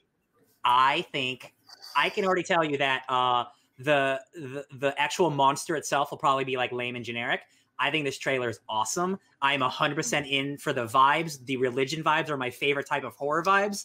Uh, but I can tell you it's going to turn into like every, a bad. Every time she's on screen, I have a Darkness Falls vibe. A uh, a hundred percent. Tooth fairy vibes, hundred percent. Yeah. Looks like a really shitty, bad CGI monster. Oh. Everything else, everything else, I love. Wait, that movie with the Tooth Fairy. Yeah. Darkness Falls. Yeah. Wow, I haven't heard about. Wow, I haven't thought I thought about that that in a movie- while. Very scary when I was uh, fourteen. I think when I saw it, I thought it was also really scary. I think the opening of that movie is still great. Yeah. And then everything else doesn't live Yeah. up to that setup. Uh, real quickly, informational reality is here saying Black Lightning was a good show. Black Lightning. Yeah. Solid. Uh, Truly. I got Okay. conjuring vibes from Unholy. makes sense. Yeah, I get that. Um, I think that there's there's cool ideas here. I I feel like odds are the execution won't won't land. I feel like the fact that it's going like it. I don't think I see the Conjuring vibes, but I feel like like it is going for like oh, there's a demonic presence here, like like a lot of these movies we've seen recently. Uh, I kind of wish we didn't see that in the trailer because I really, really like I like the disturbing stuff of like millions of people like l- loving this girl because she might be like have like God with her. Like that is so Mm-hmm. Well, I- spooky. I, like that, and I like the implication of like them praying to Mary, Mhm. and it's like Mary's been a lie. Yeah. If Mary has been a lie the whole time, I'm Yeah. Uh, I'm immediately more interested. I just don't think they'll follow through. like half the trailer rules, and then the other half it's like really bad CGI ghost lady, and I'm like Mm-hmm. ah. I was surprised at how much they showed us the lady, the ghost lady.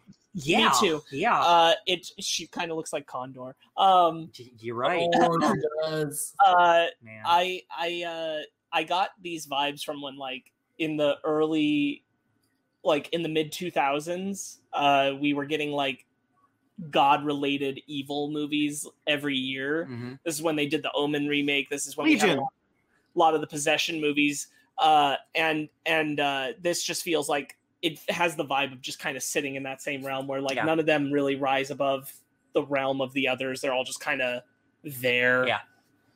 the one scene that just really gets me is is when when you're asking like how do you like a lot of people don't believe in miracles and then there's this kid in this wheelchair and he starts standing and his leg his broken legs start healing and then the priest is like literally like like sobbing and like people around are sobbing and like the power of religion is so strong like i'm not religious but like this is the type of horror that really works for me and it sucks because i know this movie's probably not going to be good Sparks, you didn't mean Legion, did you? I uh, Legion is definitely in that in that list, but I mean, I, I'm there's I can't even name them all, but it was it felt like every year you were seeing another one that's like a lot of you know going to a priest, uh, a lot of religious imagery, a lot of possession, usually girls that get being possessed, god sent happening over and god over sent and starring over, robert de niro or his child might using be a demon. using just a lot of the same vibe, going to that well. Yeah. Did anybody see the Okay. TV show that was that's that Legion, the the sequel to Legion TV they series? did make Oh, a yeah. they did make a sci-fi version of which is based off a comic. Hundred percent, I never saw that movie. It's Uh, Uh-huh. fine. It's it's it's Well, not Oh, the movie. I saw the movie. okay. Yeah, the I movie didn't see any. movie's fine. Paul Bettany's in it, right? Yeah, he's Yep. the he's the angel. He's also in Priest, which is another sci-fi religion movie that did I get worse. them confused all the time. I know, I know the other guy we really like.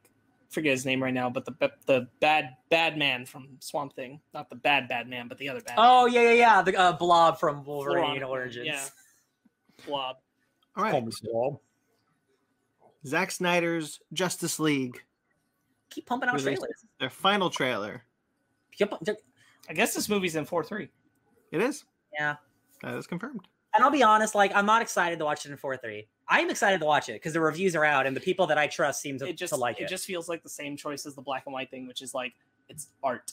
100%. If I do it, this no, way. yeah, yeah. He's yeah, uh, he's artsy fartsy. I whatever. wonder if the black and white is widescreen, but the regular color is four three, and he's like, you get a really diverse. You have to make you have to make you choose which ch- shit I want to watch. Um, the way he described the choice to do it in four three is or the the rumor on the internet or the, he actually said this i don't know what where this came from um is that they wouldn't let him shoot in imax so he shot in four three to then cut off the the, the trimmings to put it in a, a you know imax format I mean, just doesn't make sense. Mm. I don't know. He did. It's his movie. He does what he wants. Like he got, he got his thing. Whatever. Uh, hey, is, this feels like the last three trailers of this that I've seen. Looks like more stuff from a Zack Snyder movie. Like It looks like more of the stuff from the Zack Snyder movie. A lot of the scenes I saw in this trailer were like, "Hey, I watched that in an actual movie a few weeks ago." It's Are you still mad about this, Ben? a little bit? Why? Nah. I'm just saying, like, man, the years that we've spent on this movie, like, it's coming out Yeah. soon. Like, I don't just, it's coming out. It is. I'd be Yeah. mad about it anymore. It is. It's, hey, I'm not. I know it's coming out. There's nothing I can do about it. But at the same time, it's just like, all right, that's the thing that's gonna happen. I I just I feel so disconnected from caring about anything in it that I I feel no emotion Yeah. for it. I'm excited. I'm excited to watch it. Well, Thursday. Hell yeah. Uh, stay tuned. There might be a there, we might be doing a live watch with the, the boy, downright annoyed boys. We might be live streaming it. Oh, cool. Technology. I don't Oh know. my gosh. All four hours. I'm definitely not touching Guys, that it's not like for a we haven't while. watched the long movies before. A live stream. We do this for four hours, we actually. literally do this for three and a half Yeah. hours every week. What are you guys talking about? I don't know if I Nobody can likes sit through a four-hour movie. I like hanging out with my friends talking about a bad Yeah, you movie. can. Yeah, you have Lord of the Rings: Return of the King. That's four hours. Is Lord of the Rings: Return of the Kings really four and a half? I heard that rumor, but I don't think it is. No, it is four and a half. Yeah. 'Cause the Really? original- Yeah, yeah. Oh, yeah. The theatrical movie- cut's like three and uh, fifty something. Yeah, like the extended is like an additional movie. it's amazing. Interesting. I haven't seen it in years. And great. also Casablanca, that's four hours. No, is it Casablanca or Gone with the Wind? Casablanca is not four Oh, hours, and I've well- never seen Gone with the Wind. All right, Got, yeah. Gone with the Wind, my man. And that movie has a built-in intermission because that's how they did it back in the day. Um, didn't he say that you can you can watch it in chapters because it's formatted for chapter watching? Yeah. Not only not only There are that six his, chapter breaks. his his wife recommended it. like after like every like it times out like every 40 minutes is like a chapter uh for six chapters yeah or something cool All right, Godzilla Singular Point had a Japanese trailer, not an American one, so we didn't understand what was happening, but we saw a bunch of things. There I, were I subtitles. i read it Yeah, I there's had subtitles. There were subs. Oh, I didn't have subtitles. weird There's there's a trailer with subtitles out. Yep. We saw it. I watched it on the on the Toho animation page. Maybe they maybe they didn't have it have the subtitled version. they're just they're they're pranking you, You can definitely go back and watch it with subtitles, and you'll know what's up. Apparently, Anguirus can predict the future. yeah Whoa. uh Angerus is like yeah that was a line um i'm so into this you guys the more i s- i love stupid jet jaguar being jet uh, being piloted by like this old man i'm so into it uh i love all the designs I'm really It's glad that we have. unique. I'm really glad they have the right balance of the 2D and the 3D. Yeah, yeah. Um, I love the character designs for the the, the human characters. Like it's it's an anime. It's an actual anime with like Mm-hmm. Mhm. personality. I really Um, like how weird the kaiju designs are. Mm-hmm. I, lo- I Um, love I love Godzilla's design. His big old jaw that like curves upwards. Yeah, I love it. It's got like like the like the old school like dragon fangs or teeth or Mm-hmm. Mhm. whatever. Um, yeah. I, is this Netflix? Yeah. Yeah. I'm so I'm so ready for this. Like, well, I, it's it's it's not a N- Netflix's animation studios, No, yeah, yeah. but it's going to be on Netflix. that's what I mean. yeah. Mm-hmm. We're to watch it. Yeah. Yeah. Um, I cannot wait to watch this. Yeah, I like everything I'm seeing. It's like we saw we talked about in the first trailer how it felt very Showa inspired. I like doubled down on that thought in this one with every kaiju we see is from the Showa era. We see mu- we see a bunch. We see Hedera in this. We see Kamacuris in this. We see um, Oh, yeah. someone I can't quite. I think is Titanosaurus, but some but some of the designs look so different. I good a good call. That might be. That's just I, like a I think dinosaur that there's thing, right? Hmm. definitely no. He's got a point. It could be Titanosaurus. Uh, I didn't even think about that, but the tails kind of make me think maybe. They're also Um, like radically redesigned, so it might be. Yeah. Uh, I I wouldn't be surprised if we get a couple of originals too. Um, Yeah, possibly. uh, gun to my head, I'm confident Baragon shows up in this. Uh, Hell yeah. Me too. Ooh. Baragon's gonna get a redesign. Hell yeah. Um, but yeah, uh, it, it's I, I I like the look of this. I think it's going to be good. Oh, Um, Manda. We I'm see very- Manda. I'm very curious. I'm very curious what the history is going to be. I've been wondering that for a little while. I Yeah. wonder if we're living in a world where like not necessarily like one for one all the Showa films happened, but more or less the Showa films happened. Mhm. Um, And it's just like an anime. version and then of that, and yeah. but but like they always looked like this and you know it's it's been that way Yeah. or if it's only only really godzilla the original is canon and everything else is kind of forming in its own way or It's not even. Well, I take canon, that it's back. just I its take own that thing. back because because Godzilla versus Megalon couldn't have happened because we're getting a very different origin for Jet Jaguar. Ja- ja- rah. Yeah. Um, I'm really curious about this one, and I really like the look of it. So excited. Yeah. Yeah. Um. Okay. In the Heights, just today, In the Heights released their trailer. Uh, I want to watch this movie. This trailer was way worse than the tra- the trailer they released a year ago. It I, I was, thought this wasn't it? trailer was I thought this trailer was cut really poorly. It was just like very like just generically made. Like here's the plot. Here's the it's not characters, it's not here's- making the the musical moments doesn't make any- flashy and stand out, and it's not making the characters stand out unless you know the show. It does. It also doesn't. Which is one of the rare Broadway shows I've actually seen. Amazing. Yeah. Uh, yeah. Like the trailer like doesn't make any of the music pop. Or like oh that's the big hit of the of the song. Like it, it's a very generic like regular trailer. instead It of a doesn't even feel like musical. something where it's like bringing you into the music to like hit with the rhythm of it with the cuts in the trailer or anything. It's just a poorly made trailer in my opinion. That being said, uh, In the Heights rules, and I hope it's a good Yeah, translation. I have no doubt that this movie's gonna be. I thought that first trailer was great. Yeah. I, I this I understand that they had to make another trailer because pandemic and It's been a everything. year. Uh, I just thought this was a bad one. Um, they Yeah. just didn't cut it well. Uh, agreed. Did you guys see the new Cruella trailer? It's only a minute long. Yes, we did. Um, Yep. I'm so happy. I'm pumped. Me I too. was- I, I, I thought- so good. I thought I couldn't be sold more on Cruella Deville. Apparently, I can be sm- sold more. yeah i i really hope we talked about it briefly uh uh megan sparks and i um like i personally i would love if like they just go ahead they went ahead and made like a 101 dalmatians movie and it's just like aged up emma stone and just redo that with this corella because like if they're gonna remake all of their big movies just do that and like because they're not gonna do that with maleficent and snow white right they're not gonna remake snow white but i'm Well, like technically, technically, Maleficent is a remake of Sleeping Beauty. oh it just sorry there you changes go it. there you go okay okay you're right um i haven't seen maleficent too i don't know if that makes it any cooler or different um, I like Maleficent too. I did too. um It's weird in a good way. Tommy was like the X-Men. No. Al- Also, you you'd want to watch it because Michelle Pfeiffer's the bad guy. Um, I do like her. Um, yeah, I do like Michelle Pfeiffer. I'm really excited for Cruella. That- Like I said, the first trailer. This looks like what I wanted Joker to be.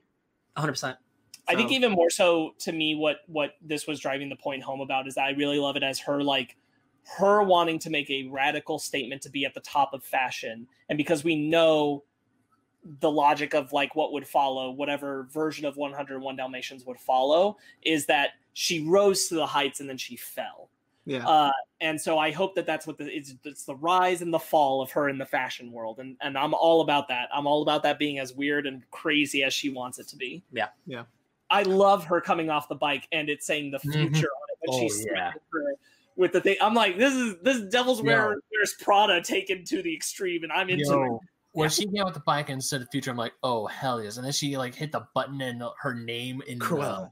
in black and like black light ink was all over the building. I was like, oh damn, that's Very a power stylish. move right Yeah, there.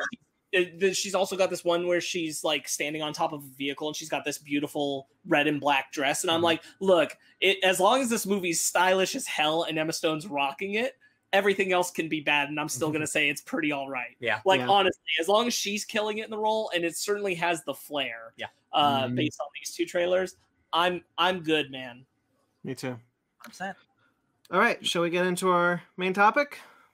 Oh, yeah.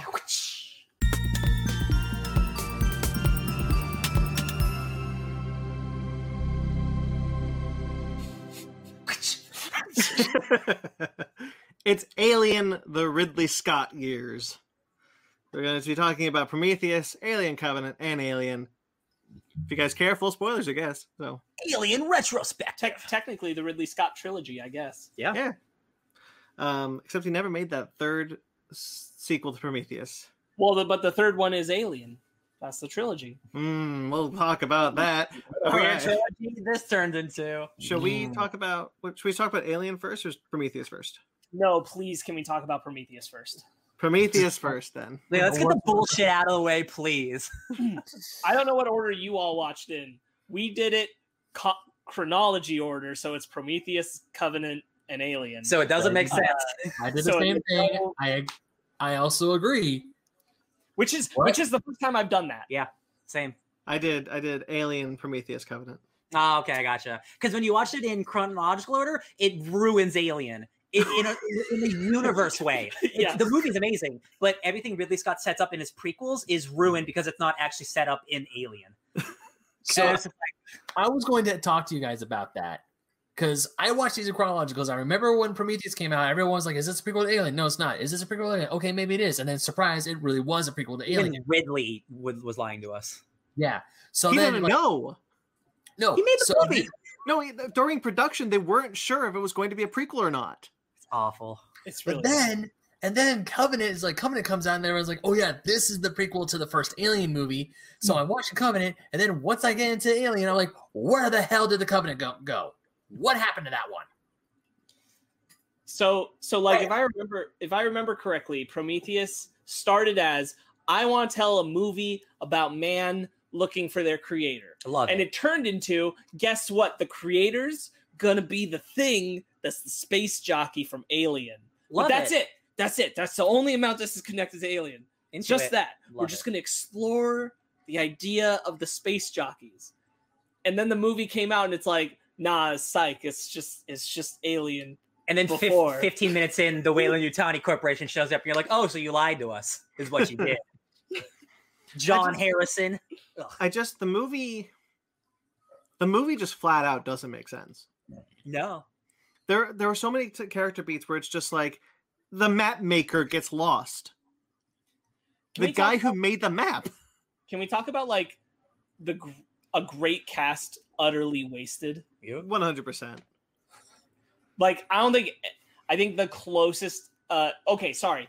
Michael Fassbender is exempt from everything I say is bad about Prometheus and Covenant. He makes if his I, if movies. I'm referring to Michael Fassbender, then it's not bad. If, those, if that character didn't exist in these movies, Prometheus would be like one of the worst movies ever made, I think.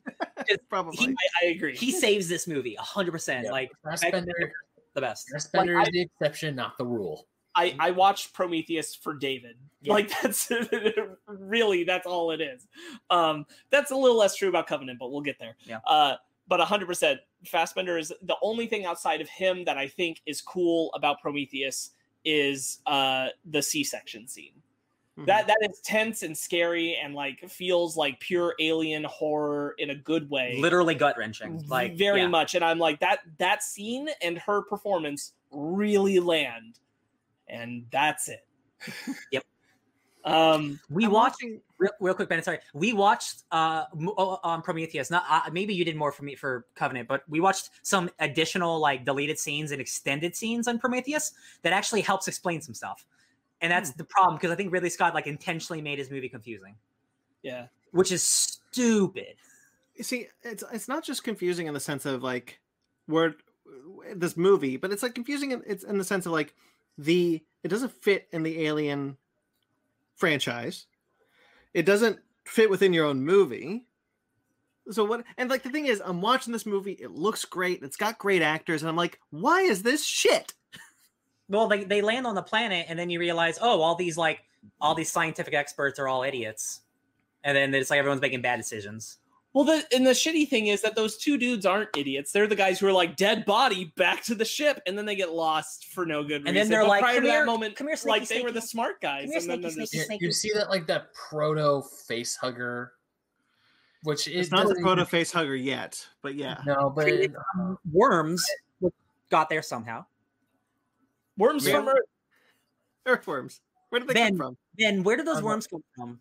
fuck if I I'm Nobody actually- knows. I'm, I'm, I'm, I ask a lot of. que- I was bothering him. I asked him so many questions where he's like, "Dude, I don't know. I don't have the answer." Yeah. ryan Nobody has you the- asked Ryan Sparks told me about a great question you asked. Mm-hmm. Mhm. I want to bring it up because you asked. Wait, wait, why- wait, wait, wait. Set this up to Ben. know. Oh, Because Oh, then then you let's do do it. Then you do it. Okay, so Ben, got Yes. a question for you. I may not have an answer for you. So, so where Prometheus is happening is that they determine is a weapons research facility. Essentially, they're making weapons. That's what the engineers were doing. It's not their home world. It's where they make weapons. It's a lab, right? Black goo everywhere. Yeah, Okay, cool. How come the ancient civilizations of Earth have a map to a weapons research facility And, where not, they clearly weren't wanted? and not just one, but all the different ones throughout civilization, thousands of years apart, are are are pointing to a warehouse, a weapons warehouse. Why? I'm Just Not their wild. home world.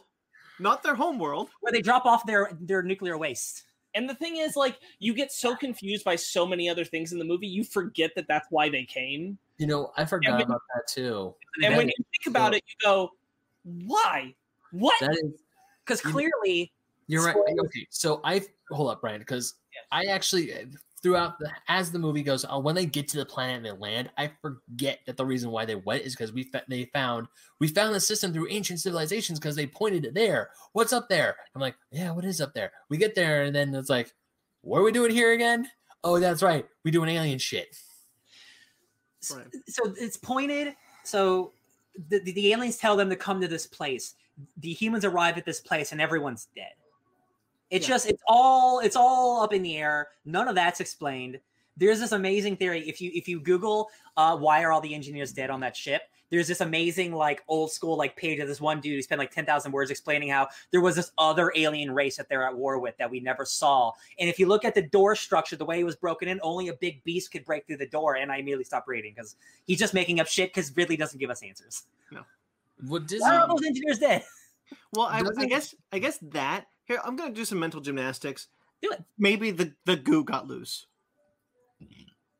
the I mean, good- that's what I assumed. That's what Sure, I told no, him while I yeah, was watching yeah, it. I'm yeah. like, so there was an outbreak, and he's like, but how can there be an? out-" And I'm like, I, there was an outbreak. because from if the black goo from the beginning of the movie, we see the black goo affects the the engineers. It breaks their s- it breaks them down. Right? That's Mhm. not what happened when they were getting attacked or whatever. Okay, I've got a better one for you.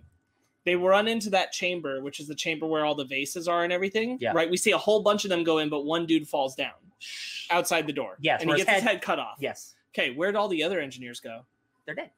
But they're not in the chamber. They're outside. They can't be outside. Why wouldn't they drag their buddy's body away? Oh my god, where did they go? well, there's also that that Oh my uh, god, you're right. There's also I that one, know! What happened? There's also that one r- area where the two map, where the map guy and the other guy go around, and they see a bunch of bodies stacked up against the door. Yeah, Right, yeah, yeah. But That's you're what right. I'm talking we're- about. But that's a we're different right, area. we do- That's a different area. Yeah. but but you're how right. We did do see. We do see, or maybe those the two. Wow, I am now. I'm doing Demel Johnson for this. By the piece of way- shit movie. By the way, Hold on, let me finish my thought first. Let me finish my thought. So maybe were those two guys who go into the door are the engineers who end up in like the cryo sleep area, and then No. one of them lives. there's four maybe- there's four guys. There's four guys who go through the door and it's not to the bridge of the ship where the cryo chamber is. They're all running and stuff. yeah. this, movie, this movie's so dumb. Um, I feel like I should have like a table here so I could flip it every time we talk about that. add more confusion, the black goo turns human beings into like weird, like mutated zombie type things, right? Like weird, like gross blobby men. Uh, Ridley Scott's original intention was to turn them into xenomorph type people where they their heads would become elongated and their limbs would become long. But the special effects he changed it in post production to make them just look more like zombie people, making it more confusing for what the black goo does for everybody, I think. When instead Bummer. going to your next movie, the black goo just turns people into xenomorphs. Like th- it's just I don't Prometheus is bad. I don't want to talk about it. No, the black goo doesn't turn people into xenomorphs in the next movie. Sorry. Mm, no, you're right. Neomorphs. Neomorphs. There you It's go. like there's not even black goo. It's just like it it's just just makes them things pop out of them. yeah. But it's like just spores. turns spores anything. turning That's- into, yeah, yeah, it's the spores turning into xenomorph. We're not talking about Covenant. Let's get The black goo. But- Anyway, yeah, yeah. uh, so here's the thing. I got a question. So the xenomorph that appears at the end of Prometheus, the xenomorph, the protomorph, Protomorph. whatever. Protomorph. It's the first one. That movie will like you to believe that. This no, is- it wouldn't. No, it wouldn't, because when they walk into the chamber with all the vases, Oh, you're there's right. a xenomorph on the door, on the wall. Not only that, there's a queen. okay. So So oh, hold, hold up. You want to Yeah. know some fun? So Fanny watched a little bit of Prometheus with me the other night, and right when we got to the room with the, the big room with the face and the, and the we see like the queen and the, the queen on the wall, and she Fanny's looking there like, well, doesn't that look familiar? I'm like, holy shit, it does. What? what? Why? Why does the what did architecture have so many faces? What I did you tell don't me about Ridley Scott and the Queen? He doesn't like. oh, Ridley Scott doesn't like the Queen. yeah, that's the story that Ridley Scott would tell before when Prometheus was starting. He he doesn't like aliens. The mythology introduced in aliens. Yeah, it's funny because I But think. there's a queen on the wall. but also, there's a there's a there's a short film. Wait, wait, wait. Let's not talk about that till we're done So- with Covenant. Oh. Sorry, sorry. I Hold forgot. off on I that. thought that was Prometheus. No, no, Sorry, no. Hold sorry. off on that. So much is going together. Okay. Uh, that's but uh, for Ryan, and I think rightly so. That wall is actually the thing that makes everything so goddamn impossible. It's the thing that ruins everything because this is Because supposed to be it the means first. that the xenomorph always existed before. Yes. What you see at the end can't be the first because they have a depiction of it on the wall. What you would see is the common known xenomorph later, And again, which is like going f- if we're going from this then if we go straight to alien that engineer who has been there for potentially hundreds of years maybe uh, we now learn that alien covenant prometheus only take place like 20 years before alien do i Yeah. thought the timeline was so much farther it's only 20 years And Prometheus, Prometheus takes place on LV four two two, not LV four two six. 223 Two two three, but not LV four two six. no no, that's Which somewhere is- else. Eh, But in the Fire and Stone comic, they say it's the moon. It's the sister moon. that doesn't that uh, that ruins it doesn't- No, no, they don't. Yeah, because they leave LV LV two two three to LV four two six. No, He just they don't read go. They don't go to LV four two six and Fire and Stone. Could have sworn they Ye- did. Might be thinking of Life and Death, but I'm telling you, they don't go to four to six in uh, fire and stone Fire and Stone. I just- I could have sworn they did. It doesn't matter. Um, And Anyway. that comic is continuity. no, that con- that comic can't be. um, Oh. Um, go ahead. okay so the Z- the xenomorph again like the proto xenomorph this was it's supposed to be the first one but but that engineer from alien like that that engineer has been there potentially for hundreds of years hundreds of years or something right so that Yeah. means the xenomorph has to have existed before the the timeline of prometheus that we're watching so if that's true then i'm f- i am fine with telling me that the xenomorph is a primordial uh, primordial creature that they're always trying to perfect to get right but you've never given me any insight before that they existed before right like this is supposed to be the beginning of the xenomorph but you're telling me it already existed you're And conflicting then, it, and then it, it can't be the beginning of the xenomorph, not just because of that, but because we see the beginning of the xenomorph in the next movie. Right. Exactly. But then there's people who are saying that's not the beginning of the xenomorph. That's just David perfecting and we'll, it. we'll talk about that. Yeah. Um, uh, I got I got a great question. Again, I want to throw to Ben. Ben, why did the engineers want to go to Earth Whew. and kill them all? I like Why Jesus. did they want to drop the cargo? because one of them was was Jesus and they killed him. You you're Yeah. goddamn right, which is so stupid. Is that canon? I heard don't know that. that. Yes, No, they- I heard. Okay, hold up. Time out. Let me talk. I heard that. I want to say from Brandon. Brandon told me the story after I want to say Hmm. after Prometheus come out because he and I were talking back in the, the days long before the podcast started about Prometheus because Brandon you were loaning me the the Fire and Stone comic books at the time Oh yeah, that's right. and you and you told me that and I told you I didn't wasn't really paying attention to Prometheus but you told me that one of the engineers the big giant like pasty white dudes came to Earth and that became Jesus Well, they say it in the movie. They say it in the movie. It's like they this just happened almost two thou- uh, over two thousand years ago. two thousand years ago, when Jesus died. So they were like, "Wow, you killed our homeboy Jesus. We're gonna go kill you." that actually hurt my face when I slapped it Listen, so hard like- Holy shit. I will I accept what Ridley Scott tells me. He didn't directly tell me that Jesus was an alien. So I'm not I can't accept it. I can't accept it. not Not my just Lord. an alien. Why were they specifically going to go kill them two thousand years ago? Funny It's enough, so Oh, I told Fanny that I told Fanny the Jesus thing that that was something that came out out of Ridley Scott's mouth, and even she looked at me going, So you're What? telling me you're telling me that that a, a dozen ancient civilizations not touching each other can have a map to a weapons facility, but all of human existence that none of us knew that Jesus was an alien. Yeah. That we don't have documents of that. That's what you're telling me. That that we depicted this other dude That that, we doesn't depicted look some anything like Middle Eastern dude who turned into a white dude who turned into Ewan McGregor, Obi Wan Kenobi. Okay, sure. Yeah, I think I think people would have depicted Jesus as not a bearded man, a man, and just Ten foot white albino monster. Come on, I think we would know this. I think we would know this. yeah. See, That that's is so one- stupid. I love it, but he did not directly say that. So I can't, I just can't believe it. Anyway, the movie is crazy. Um, Great special effects. "It's why does blue." Guy Pierce? Here's a question for you. Why does Guy Pierce have to be an old age makeup? Why didn't you just get an old man? Oh, because uh, he wanted to film a TED talk. Because the TED Talk, Brandon. The TED Talk is pretty cool. I'll admit.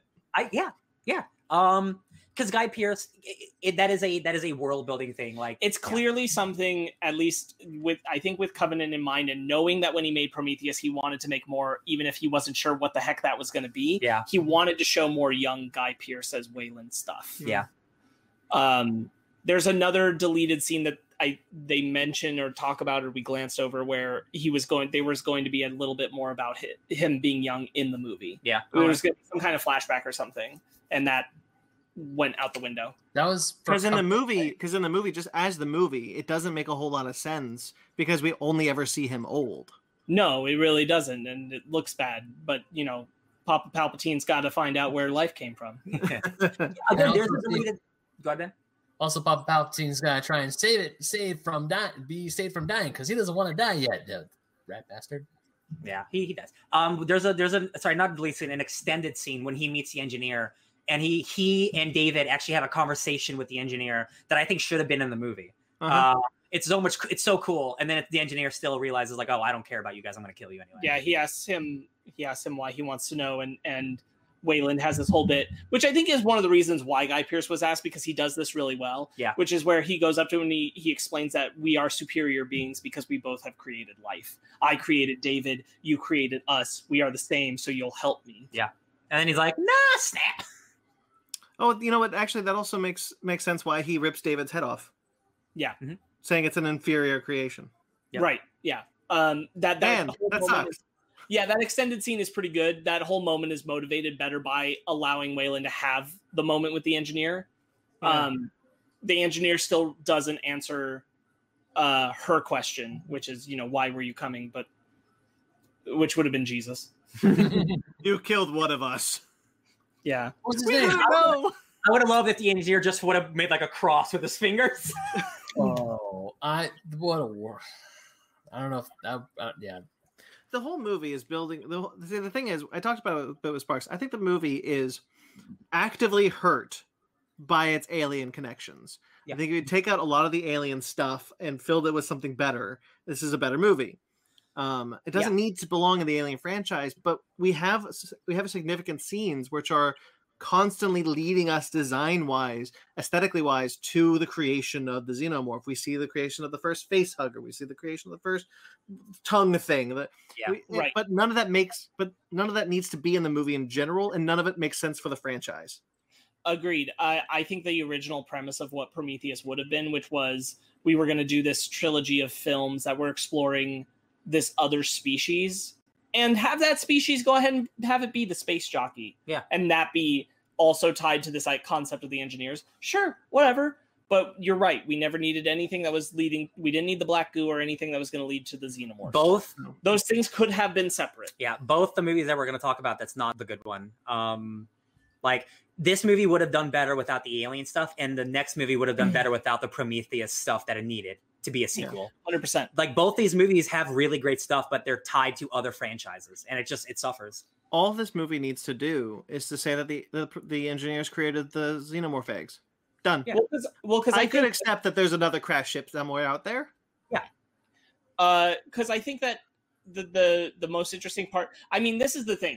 Really, what it is is that this is very similar to why I don't like BVS. Frankly, uh, is that it's presenting a lot of lofty questions, things that are heavy-handed and and very heady and philosophical, The shit I love. without any sense of actually exploring them. Yeah. Uh, BBS does that, and this does that too. And I think the thing is that you had to make it be tied to the xenomorphs because Ridley Scott had no good answer for why did the engineers make life And but that's the thing, you don't what, need a good answer. what was their what was it but if that's all your movie's going to be about that then sucks. you do Yeah. I if you're guess. going to actually explore that question, then you do. And so I think that's the problem is that that he wanted to ask those questions, but he didn't necessarily want to have to think all the way through the ideas or the answers about it. Yeah. And it's unfortunate because there's a cool concept of exploring the relationship between David and Wayland and AI and human beings, and then whoever made them in the concept of accepting that the engineers exist and they are responsible for whatever reason creating human life. Mhm. Uh, that idea at its core is really cool. It could make a good film, maybe a good trilogy, maybe. Uh, that's not what this does, though. Yeah. Uh, it doesn't actually want to explore those things in rich enough detail. David is the closest that we get to exploring that concept, and frankly, it doesn't even get far enough until Covenant Mhm. as far as his character. Yeah. Uh, but th- it's there. There is that bare bones that's really cool and a nice concept to think about. I also don't like that the engineer ends up just being this because they won't give him the ability to vocalize anything again except for that in that extended scene because we're robbed of that that that anticipation of oh my god we're going to see one moving around like alive and talk and stuff uh in the movie is falls entirely flat it's just turned into this angry rage monster which means Mhm. nothing It turns into like a- like a- signifies like a it slasher movie. signifies nothing Yeah. and uh and that's sad Question.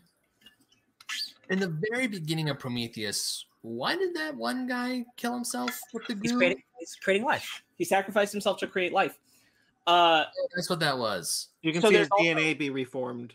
there's Um, also an alternate uh take Opening. of that where when he goes there he's actually there with like another engineer in a robe A bunch and of a whole them. bunch of others yeah but there's the one in the hood robe Yeah, who yeah. Hmm. hands him the thing which he drinks which he falls in so it's like much more Like a ritualistic ceremony, yeah. yeah uh then then it comes out in the in the movie as it is. Mhm. um it's it is weird ryan has a great point which is like it is confusing why the black goo creates mutations and xenomorphs and all these things but if it disintegrates an engineer it creates the beginning of human life um It just the black goo is inconsistent and really dumb. It's just dumb. You could have just had the xenomorph eggs. Like you didn't need a big weird get to here to get to here to get to here to make the xenomorph. Like I didn't need that.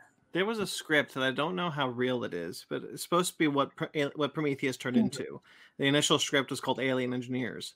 Um, now I, I can't speak to the officialness of it. The Millennial League scripts are out there for just things that aren't real and are. So, um, in that script though, it is that the engineers had created the xenomorphs prior, and they were like a terraforming device or a destroyed life device. You put a couple eggs on a planet and then let them go go loose and then come back down and, and That- we've got an empty planet. That's what I I, mean- always thought they were from the beginning. They're just an e- really bad creature. my Yeah. my my biggest thing is that I I wish that the movie was wanting to the whole concept I wish was more willing to explore the idea that in creating the xenomorphs is a parallel of them leading to their own destruction the same way that creating the AI was. 100%. If that was the idea that he was trying to get across, if that was the point, that was the thesis statement of the film, then that'd be cool. That'd be a That's great- not what's happening That's a good parallel right there. That but he it would be missed. and and the other thing is i also think that you could have you could have just done the engineers create the xenomorphs but have them have done it as an accident Yeah. they're god they made the devil by mistake Yeah. Uh, it, it can be you can do that like go for that lofty handed parallel that you're going for uh but he just he just failed to satisfyingly explore any of that and i think nothing about that is more like poignant than I remember when we first saw it. And then we're coming out of it, and he's talking about, well, my sequels aren't going to follow the protomorph thing. We're, we're going to follow them to the home world. We're going to explore. We're going to open up this whole engineer thing, and that never happened. And and it's always just like waiting for more ideas of how we're going to answer or explore, or justify these engineers, and it never comes. And it this one movie should have done it. It should have justified the engineers in one go. Uh, 100%. also, having watched Alien, nothing in the world makes me believe that that was just some helmet on a dude who looks like a human. Yeah. Uh, that looks like that was a- utterly, that- utterly doesn't work. I'm like, Yeah. why do you have to make them look like people? They That- could have made people and still not look like people. yeah the the alien comic we read where it's just like a big elephant dude. Yeah, that's what it looks like in this movie, especially because we watched it on like a nice Blu-ray. Uh, that that that space jockey looks like it has like dead, sunken in eyes and like a mouth. Like it doesn't look like a spacesuit. But Yeah. hey, what are you gonna do? It's your own franchise. Yeah. Well, why don't we get into Alien Covenant then? uh, I do have some notes from. I took notes on all of them, so I You're just want to run fantastic. through. Some of these are going to be positives on Prometheus. Sure. So, uh, I really like the opening that we were discussing, Yeah. where he drinks the thing and he falls in. I think it has a really great energy. It's very mysterious, and you know, at, again, just in the context of watching a movie, I think it's a good scene. Um, uh, the visualization of David looking at memories uh, of Shaw is really cool. The way that they visualize him reading into her mind and her memories. Patrick it is, Wilson. yeah, and Patrick Wilson shows up there. It Oh, is, however, super confusing. Uh, how he does that, I don't know. it's super weird, but it is cool. um, let's see. Uh, oh, I love the montage of David's time alone on the ship. I think Mhm. that's extremely good. David's the best thing about this movie, so that's un- unsurprising. Um, Charlize Theron has a great energy. It's unfortunate that her character is utterly meaningless. Uh, Wait, yes. Sh- Sh- Charlize Theron for Commander Shepard in Mass Effect. Bye. Um, She is the most pointless character in the movie. yeah. I really like Uh, Idris Elba, by the way. I want us to say I really like Idris Elba. If I you- do Oh, yeah, too, so do I. but the the cast is good. It's just most of them don't have good characters. Benedict I was thinking, Wong, Idri- I, I would say Idris Elba is like one of the closest uh, to getting a good character. Rafe That's just Spall. because he gets that he gets that sacrifice at the end. Um, Oh, Benedict Wong too. yeah, Yeah. Ben Brandon, yeah, just said uh, the hologram technology that shows the engineers is also really cool. Yeah. The way that they visualize that, it's really good. Uh, duh, duh, duh. Really convenient.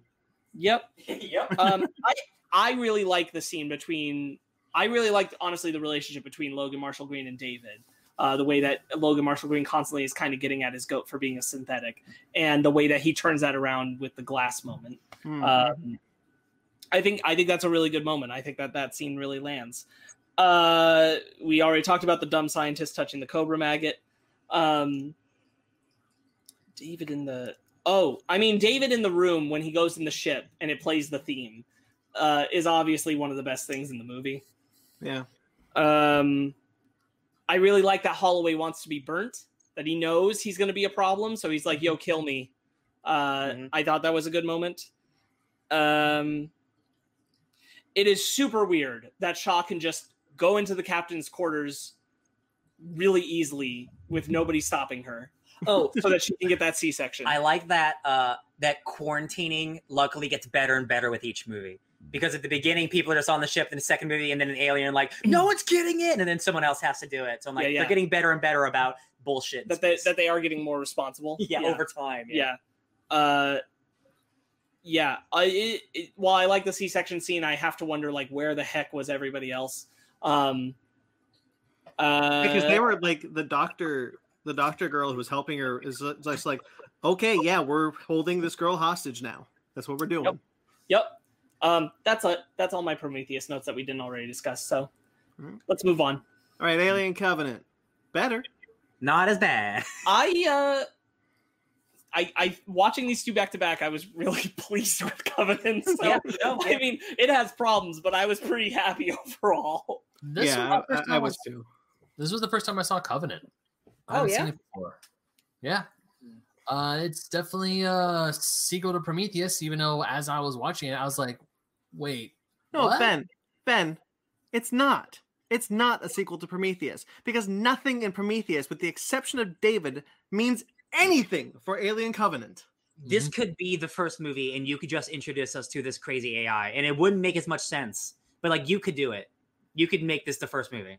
It would just you'd have to jump through some some holes. uh real quickly uh big chap says where are they fighting fifield in the hangar i don't remember anyone's names Uh Uh, definitely not everybody. So, but it, and certainly I think that the time doesn't the timeline doesn't totally sync up on that one, but I know what you mean. that's cool that you know their names Uh, that, Um, that it's Anyway, got the IMDb right here. so uh, Alien Covenant is uh, uh, I think, yeah, I think this one's better, and and and it really bugs me that nothing in Prometheus matters for this movie. The engineers are destroyed off screen.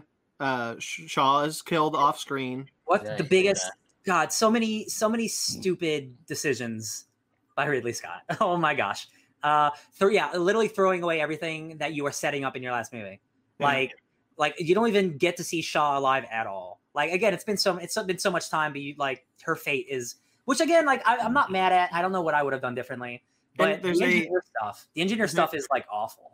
there is a um not a deleted scene but because there's some viral marketing for this movie as well one We of them is the james The cost. franco Oh.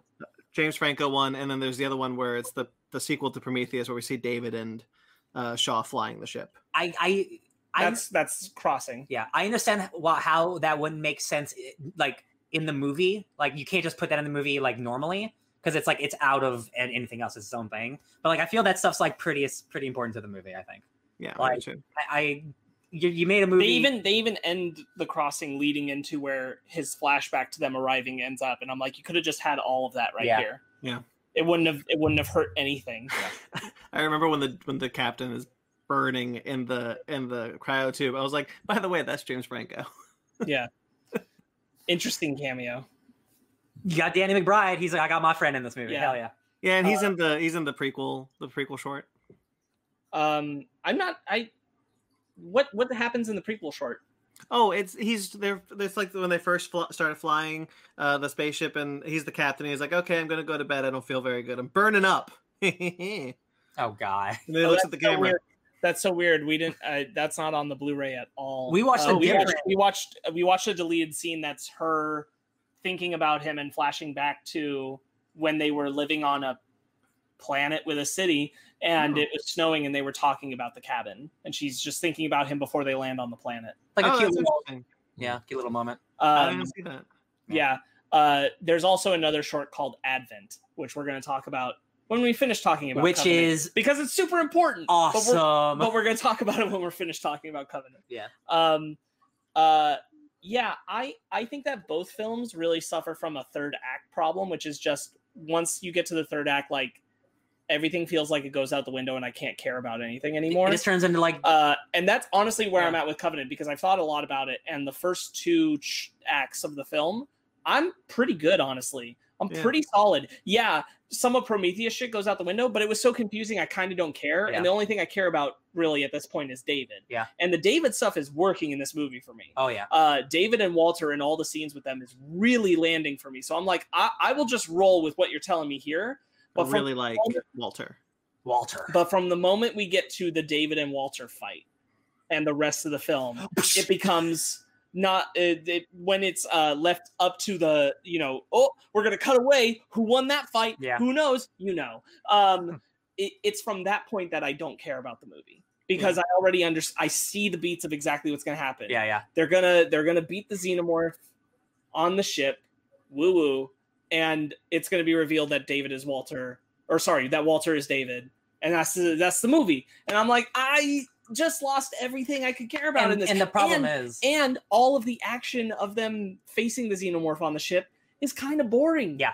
uh, and the kill scene in the shower is unnecessary and bad. It's really so. I'm bad. like, uh, yeah, the last uh, the last like 20 minutes of the movie are like um i really uh the, the the logic issues with the characters acting like idiots uh is more palpable in this movie because they're really emotional because they're losing their spouses Yeah. um i totally get that but let me finish my thought real quick sparks is that when crudup sees david talking to the neomorph and then decides to look inside a really odd looking thing I feel like Crudup's being a little too stupid for the movie because he's just like, I definitely know you're a bad guy. Okay, sure, I'll look into this thing. he's, he Uh, makes a lot of dumb decisions this whole movie. uh, a hundred percent. It's there's a reason he wasn't the first captain, 100%. It Yeah. shows he's a dumb person He's- this whole movie. he's really he's really dumb. I do I do appreciate that like these are not science experts. These are these are colonist crew members. Yes. Yeah. Uh and that makes it more acceptable the way that they handle things, especially like I think uh whereas something I wanted to say in general, this applies to both films. Ridley Scott is really good at at telling a story. The story might not be good, but he's good at telling it Yeah. um uh so you know there there is something visually engaging and and where all the pieces are kind of working together even if they're not working together to tell a story that you are enjoying they are working together uh and i feel that way about prometheus and i feel that way about covenant but what i like about covenant more is that in prometheus he very much replicates his slow pace that he has in alien Mm-hmm. and in Covenant, he really throws you off your loop that you expect from him because things escalate so hard to the point of the ship blowing up all the way up to when they meet David. Mhm. Yeah. Uh, and that really injects a lot into the movie early on that I remember being in the theater and just not expecting all that to happen that fast Mhm. uh, from Ridley Scott. And that's kind of impressive. I, I thinking back, I agree with you, and like I, I, I like the first two acts a lot. Actually, I think Yeah. like all, all the stuff with them like discovering what's going on and like this this signal and like the planet has wheat on it. That's crazy. Honestly, a lot of this movie, I think, like we said, I think it works. And if the third act was better, I'd say it was good. Yeah. In fact, I, I even might say it was good in general. Um, So you said something about the signal. I have a note here. I wrote down. I was like, Country Road had a very big year in 2017. Oh yeah, yeah, yeah. Thank, that's Who- that's Fallout. Thanks, Fallout. And this, yeah. Fallout, uh, Kingsman, Oh right. Jeez. uh, um, to also 2017. So yeah, good for Country Road. Anyway, Everybody wanted to rediscover John Denver. yeah, Um, oh, I think that uh, yeah, just going back to the beginning, I think the whole bit with like uh, the energy sale stuff, the the neutrino storm, that's Fixing- unexpected, just Fixing random. ships. I think it's all just done really well. yeah. uh, I think that the the way that the crew the characters are better in this movie than Prometheus. I care about most of them. Yeah. I like the performances that are going on. I understand the relationships. I connect with them. We maybe lean a little too hard on the my spouse is dead thing more than once, but beyond Yeah. that, but beyond that it works for me because I do feel like the tension is real, the stakes are real, and the spouses who are left behind I believe enough in the way that they're carrying forward that it Mhm. that it it's okay. It's okay with me. Yeah. Um I- Danny McBride. Normally, it also it yeah. also makes sense because they're colonists. Yeah. It makes sense that they are going in partnered groups, in pairs, in married couples. That makes sense. Yeah. So it it does feel like that's not just a weird thing where they're all like spouses on a crew. the colony it's- angle is good. It's th- it's that that's a purpose. Mhm. Um and I that thought that was uh, that short I mentioned, the the the the prequel cross. short where um where James Franco is uh is in it. Um that has a lot that has uh, also a party that the crew is having. So you get a lot more character moments with the crew and their their sa- their spouses. yeah. right on. Yeah. Uh it's it's it's one of those things where like just the the way that that sounds is cool. I kind of feel like it doesn't fit in the movie, which is a bummer, but it would be cool to have more of a reason to be connected to them. Mhm. Um but maybe it could maybe you could just toss that in before you jump to or Yeah. I don't know. You- Um you, definitely you definitely by the way I, I just remembered I was going to say that I think you you mentioned something that I really like about this movie which is that it's paced better than Prometheus. much much better. Oh yeah. It's just kind it's just kind of you don't feel like you're sitting there for a long time. It's just kind of moving at a good pace. yeah um i i overall enjoyed watching alien covenant again Yeah. uh like there's there's definitely things i don't like about it but i i had a good time watching it um Especially compared to the like the last one. we watched. Yeah, They're, like, yeah. Back to back. Yeah. uh i i really like the opening with guy Pearce and michael fassbender again Same. pretty much everything with david is good it's good quality um I think Ridley Scott does show his hand a little bit where he thinks that anyone who's into classical music means that they're a deep thinker and very phil- philosophical. This Lord. comes up in Alien as well. Yeah. Um, and that's fine. Uh, but I, I do think that that scene really almost feels like it belongs more in Prometheus in some ways Mhm. um, but I'm glad it's here because again, like I um, I mostly want to ignore Prometheus if I can, Mhm. and the character arc coming through here is really really good. Uh, the whole sense of David's exploration about what it means to him to have been made by man, and him realizing he's actually superior to that, I love and it. his psychosis falling apart. All that is so good in this. Yeah. Mhm. Um, real quickly, uh, Big Chap, uh, who I'm assuming is an alien fan, says the backburster sequence was great. Yeah. That's true. Yeah. Yeah.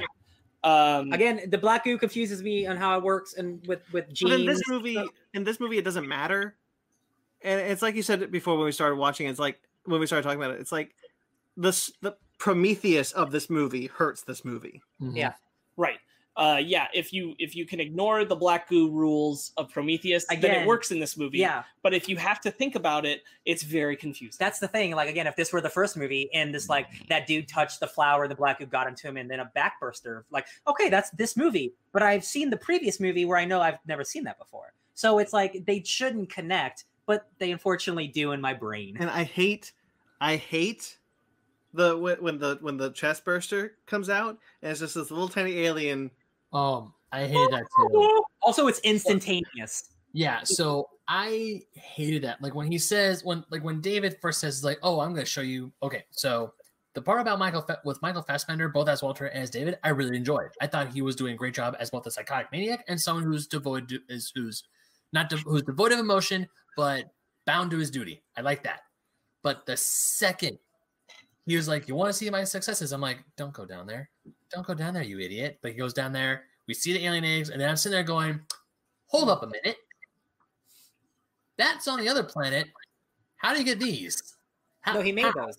He's been Yeah, he explains it. He genetically he's been genetically engineering these he's been things for genetically- 10 that's years. the that's the thing about that's the thing about the a- you know I could accept the alien I could accept aliens that this could lead into aliens as well, but that's the thing that that hurts Promethe the Prometheus stuff that hurts it because the the the alien egg wasn't created by the engineers it was created by David so how did it end up in 20 years on LV 426 in an Yeah. engineer's cargo hold Exactly. That's that's that's where that's that's the biggest problem so I t- I talked to ryan about this and and what i was saying is that i the way i've tried to interpret it and i'm not saying that the film tells us well and i and i kind of think this might be what ridley was trying to do but i don't think he did it right uh, is that david didn't create the alien egg david perfected the xenomorph egg uh, and the reason i say that is because what you just brought up the chestburster thing it doesn't even look like what chestbursters look like later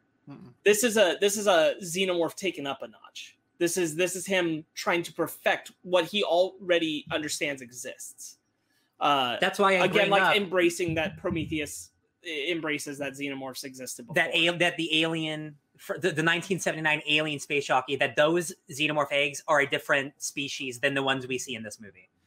Uh-huh. Uh, But but but how but that doesn't make sense because nothing makes sense when you try to make it make sense. Right. I, I don't guess if I wanted to I can make that leap Yeah. I mean, that's the thing is that I don't think that Ridley is telling it well, but I do get the impression that that he wants to perfect what already like he didn't make the xenomorph. The xenomorph existed. We know this, so he's trying to make it perfect. He's trying to improve upon the design the engineers already made, which is what I think this xenomorph is supposed to be Yeah. because it is born different. Uh, it l- comes out of the chest different. Um, and uh, in Hmm. my opinion, at, at least the one we see is uh, is more resistant to Fire. fire. Um, big chap, correction. Uh, this is not the protomorph. The protomorph was in Prometheus. That's the thing that came out of the big octopus man from the Yep. engineer. And that ge- again, never brought up again. Who knows? Nope. That thing's just on that planet. Pro- probably did. Probably, Probably- probably dead. Like, what's the point of that moment? Anyway, So my whole thing about Alien Covenant, I like Alien Covenant. I actually had a good time. I felt for these characters. I felt their loss. Dan McBride being in this type of role was a first for me because normally he's in more of the ha ha funny roles. Mhm. Whereas seeing him fighting with the with the nurse about how close to get the ship to so he can like ha- try to be his wife or try to save his wife is like, man, I like this. I like how everyone's trying to save a loved one.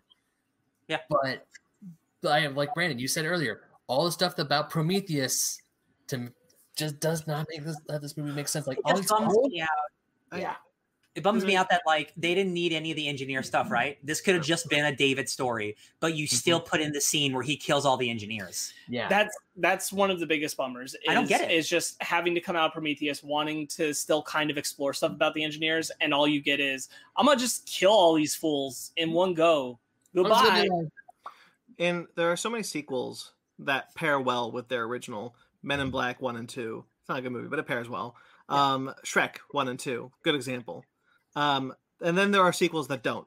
Prometheus, Alien Covenant, uh, double feature. You're gonna be left confused because they don't fit well together. Even worse, if you try to actually do the Ridley Scott trilogy, it, Yeah. it, it, it- these movies three in a line just do not make sense together as a universe. Right. Just they just don't. But that's "Oh, again, that's forty Um, years of in between making the movies, right? Yeah. Uh, and so the engineers look smaller. yeah. They do. Yeah, they look like people. They're they're significantly different. Their eyes are different. Like I'm, Some of them just why'd have we change regular their people design? eyes. Yeah. And again, that's me thinking, okay, maybe this isn't the the actual engineer's homeworld, but it's one of the ones where they went and created life. So this is like a subsection. But you didn't tell me that, Ridley. So I'm assuming it's the homeworld. Also, also like why why do they only live in one location on an entire planet? When they've literally can go across the universe. Yeah. Right. Star Wars rules. Star Wars rules. They all live on the same Doesn't planet. doesn't work so well here. yeah. no, No. it doesn't. Um, so you move into Alien. Uh, let me run down some covenant notes real quick. Go ahead. Um, uh, I think that opening has a lot of good Frankenstein vibes. The Guy Ooh, Pearce yeah. and Michael Fassbender scene at the beginning, a lot of good Frankenstein energy to that. Um, uh, oh, we gotta talk about Advent because it rules. yeah, we're going to. Um, I think. Uh, I think that the. Oh, sorry, I lost it. Um, boy, Ferris really lets that situation get get real real terrible um, on the on the shuttle. Oh yeah. Yeah. Um, uh, oh, David. Uh, Michael Fassbender does excellent performance when uh, he hears about them being a colonist ship, and he's like, "How many aboard? 2,000. He's like, mm, 2,000 good souls." Uh, and like, it's clear that like, oh, he just formed his plan right there. Baby. He immediately gets a haircut. Um, like he's got a plan. I yeah, love it. he cuts his hair right after to match the other one. Yeah. Uh, I, I really love all the interactions between David and Walter. Um, Ryan was talking about like Michael Fassbender's accent comes out a little stiff as Walter. Uh, but for I think that's kind of like the point, though, right? I think that's the point, and for me, it really works. It it makes him feel like the synthetic he's supposed to be is not as good at being human. and that's exactly they, they had that conversation. They're They like, they found your they found your model too scary and too real, Too so uncomfortable. yeah, they took out some of my emotions. So like, I'm not a weirdo like you are. Can I tell you a, a p- uh, a thing that that bugs me, my OCD about this movie? It's Walter's name because it's Ash. Cole, it's Ash Bishop Cole David Walter. Yeah, you've told me that before. Oh, I hate Um, it. oh. uh, Why isn't it like Eric or something? Well, you have to watch Aliens and Alien Three and Alien Resurrection. Who knows what those are? I just told you one, of- Bishop one and of Cole. them's Cole. Oh, I, I thought there was. a- I don't know. Okay, Winona Ryder and Alien Resurrection is Cole. got it. um, got it. uh yeah uh i i feel like there's just no good so in this movie i feel like there's no good reason to why david dropped it Oh, the bomb. yeah Because he wanted to sound spooky and say a speech. yeah yeah but it's not it's just like okay i guess I like the stuff they touch on that he's malfunctioning too. Yes, I was going to get to that. That's one of my notes. I really like wh- when he brings up the the Walter asks him who wrote Ozymandias, and uh, he responds wrong, and Walter says that uh, if one note is off, it ruins the whole symphony, implying Yeah. that that David has really lost it. It's got that Cortana thing. And I going thought on. that I thought that was a really good moment too. I thought that was well done. Yeah. He's capable of crying, which is not which is not what Oh my Yes, god! And I then do. that that conversation dovetails into where David asks Walter if he dreams of him, and then he kisses him. Yeah.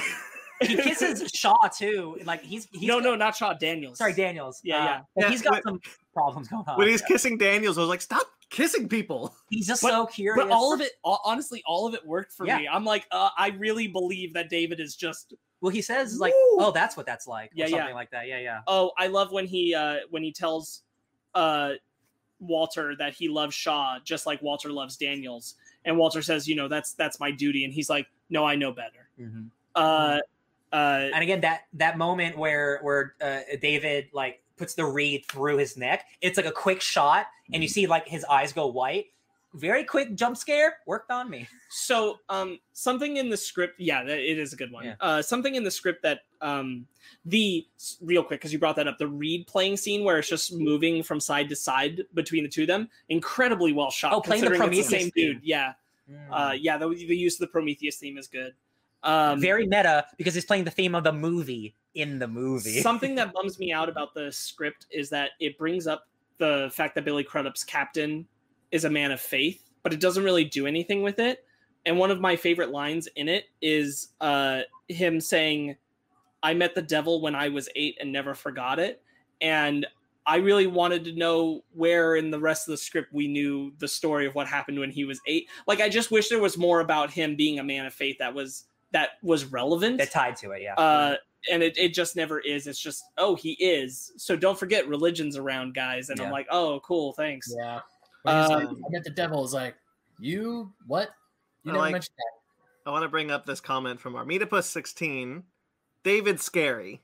yeah Just yeah. your statement.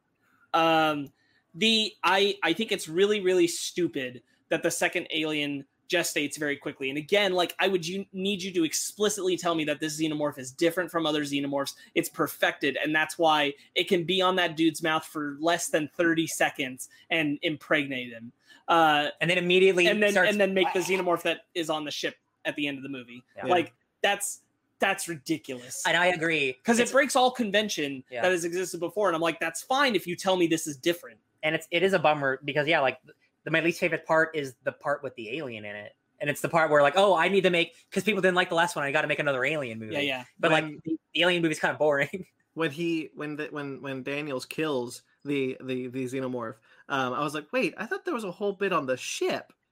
because I was thinking Alien Rules. There's no way that that guy was impregnated with a with a with an egg. Yeah, Right. Yeah.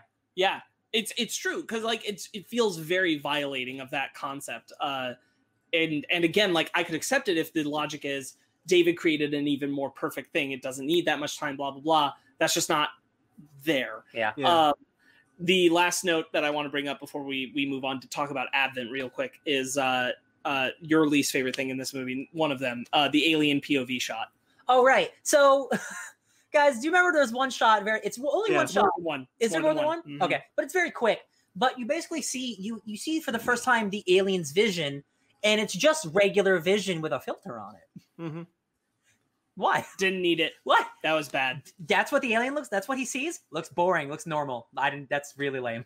Uh, I wanted to also bring up that I, I liked him his like his, his like experiment experimentate e, experiment chamber where you Yeah. see how it how his experiments kind of grow into what becomes the xenomorph egg. Oh yeah. yeah yeah That was kind of cool. uh you want to talk about a short that you saw that we did not? there's a short called Advent that's on the Blu-ray. So good. Uh, it is a message from David delivered to Wayland Utani. He sends it in a transmission, and he sends them all the information he's learned about the black goo, the engineers, the xenomorphs, how he's perfected it.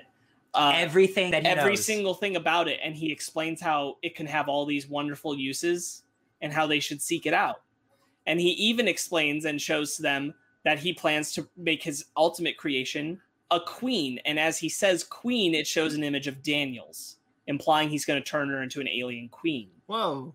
And this Yeah. would be Ridley Scott actually going into the queen shit that he hates And- to do his and- own version of it. well so and he didn't make that oh, remember you brought that up he didn't make it. isn't it? uh, but this advent short is there and it says all that and it does set up the fact that wayland is because of that aware of this species of what it is capable of of what it can do which leads to alien this is the only thing that can connect to alien Yeah. which leads to why they send the mandate grab that life form regardless of what other people need If that were if that were in the damn movie, I would totally buy that David was just trying to perfect a different type of xenomorph.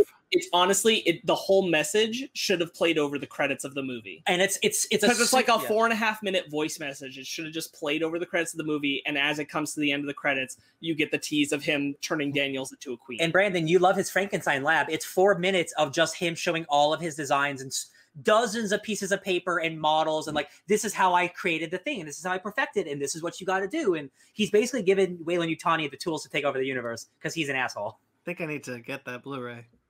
It's it's I'm sure you can find this uh, short on YouTube. It's called Advent. it's really I- cool. um, I know, but I kind of like this movie now, so I kind of want to just own it. I, I was happy. the to special have it, features are honestly. good and the movie looks great. Uh, Yeah. That that one like this doesn't fix the problems from Prometheus at all. It does, however, start to make things with Alien and the rest of the Wayland connection to Alien make sense. Hundred percent. uh, Sure. and Advent I really liked for that, and it was a full embracement of like. He also is basically saying that he didn't make the xenomorph; he just was working on perfecting a design that existed. Mhm. And he's just letting he's letting the people who need to know. Hey, I hear you guys suck. Why don't you have it? Yeah. Shall we get into Alien then? Yeah, Hey guys, good movies. Controversial. Classic movie. but let me tell you, watching Prometheus, and then Covenant, and then this doesn't add up. But that's No. not this movie's fault. It came out in 1979. Um, hold on. Big Chap says, "I guess your short is on the Apple TV version." Oh, weird. Oh, cool. That's weird. Yeah, Well, I mean, Ridley's on like a part of that thing, so whatever. Yeah. Um, yeah, I think this movie. Um, I'm glad I watched this movie first. Yeah. Because I'm because like I've been saying, I've been saying for a while, and and and I don't necessarily believe that you can ruin something with future things, part of that franchise. Yeah. But like.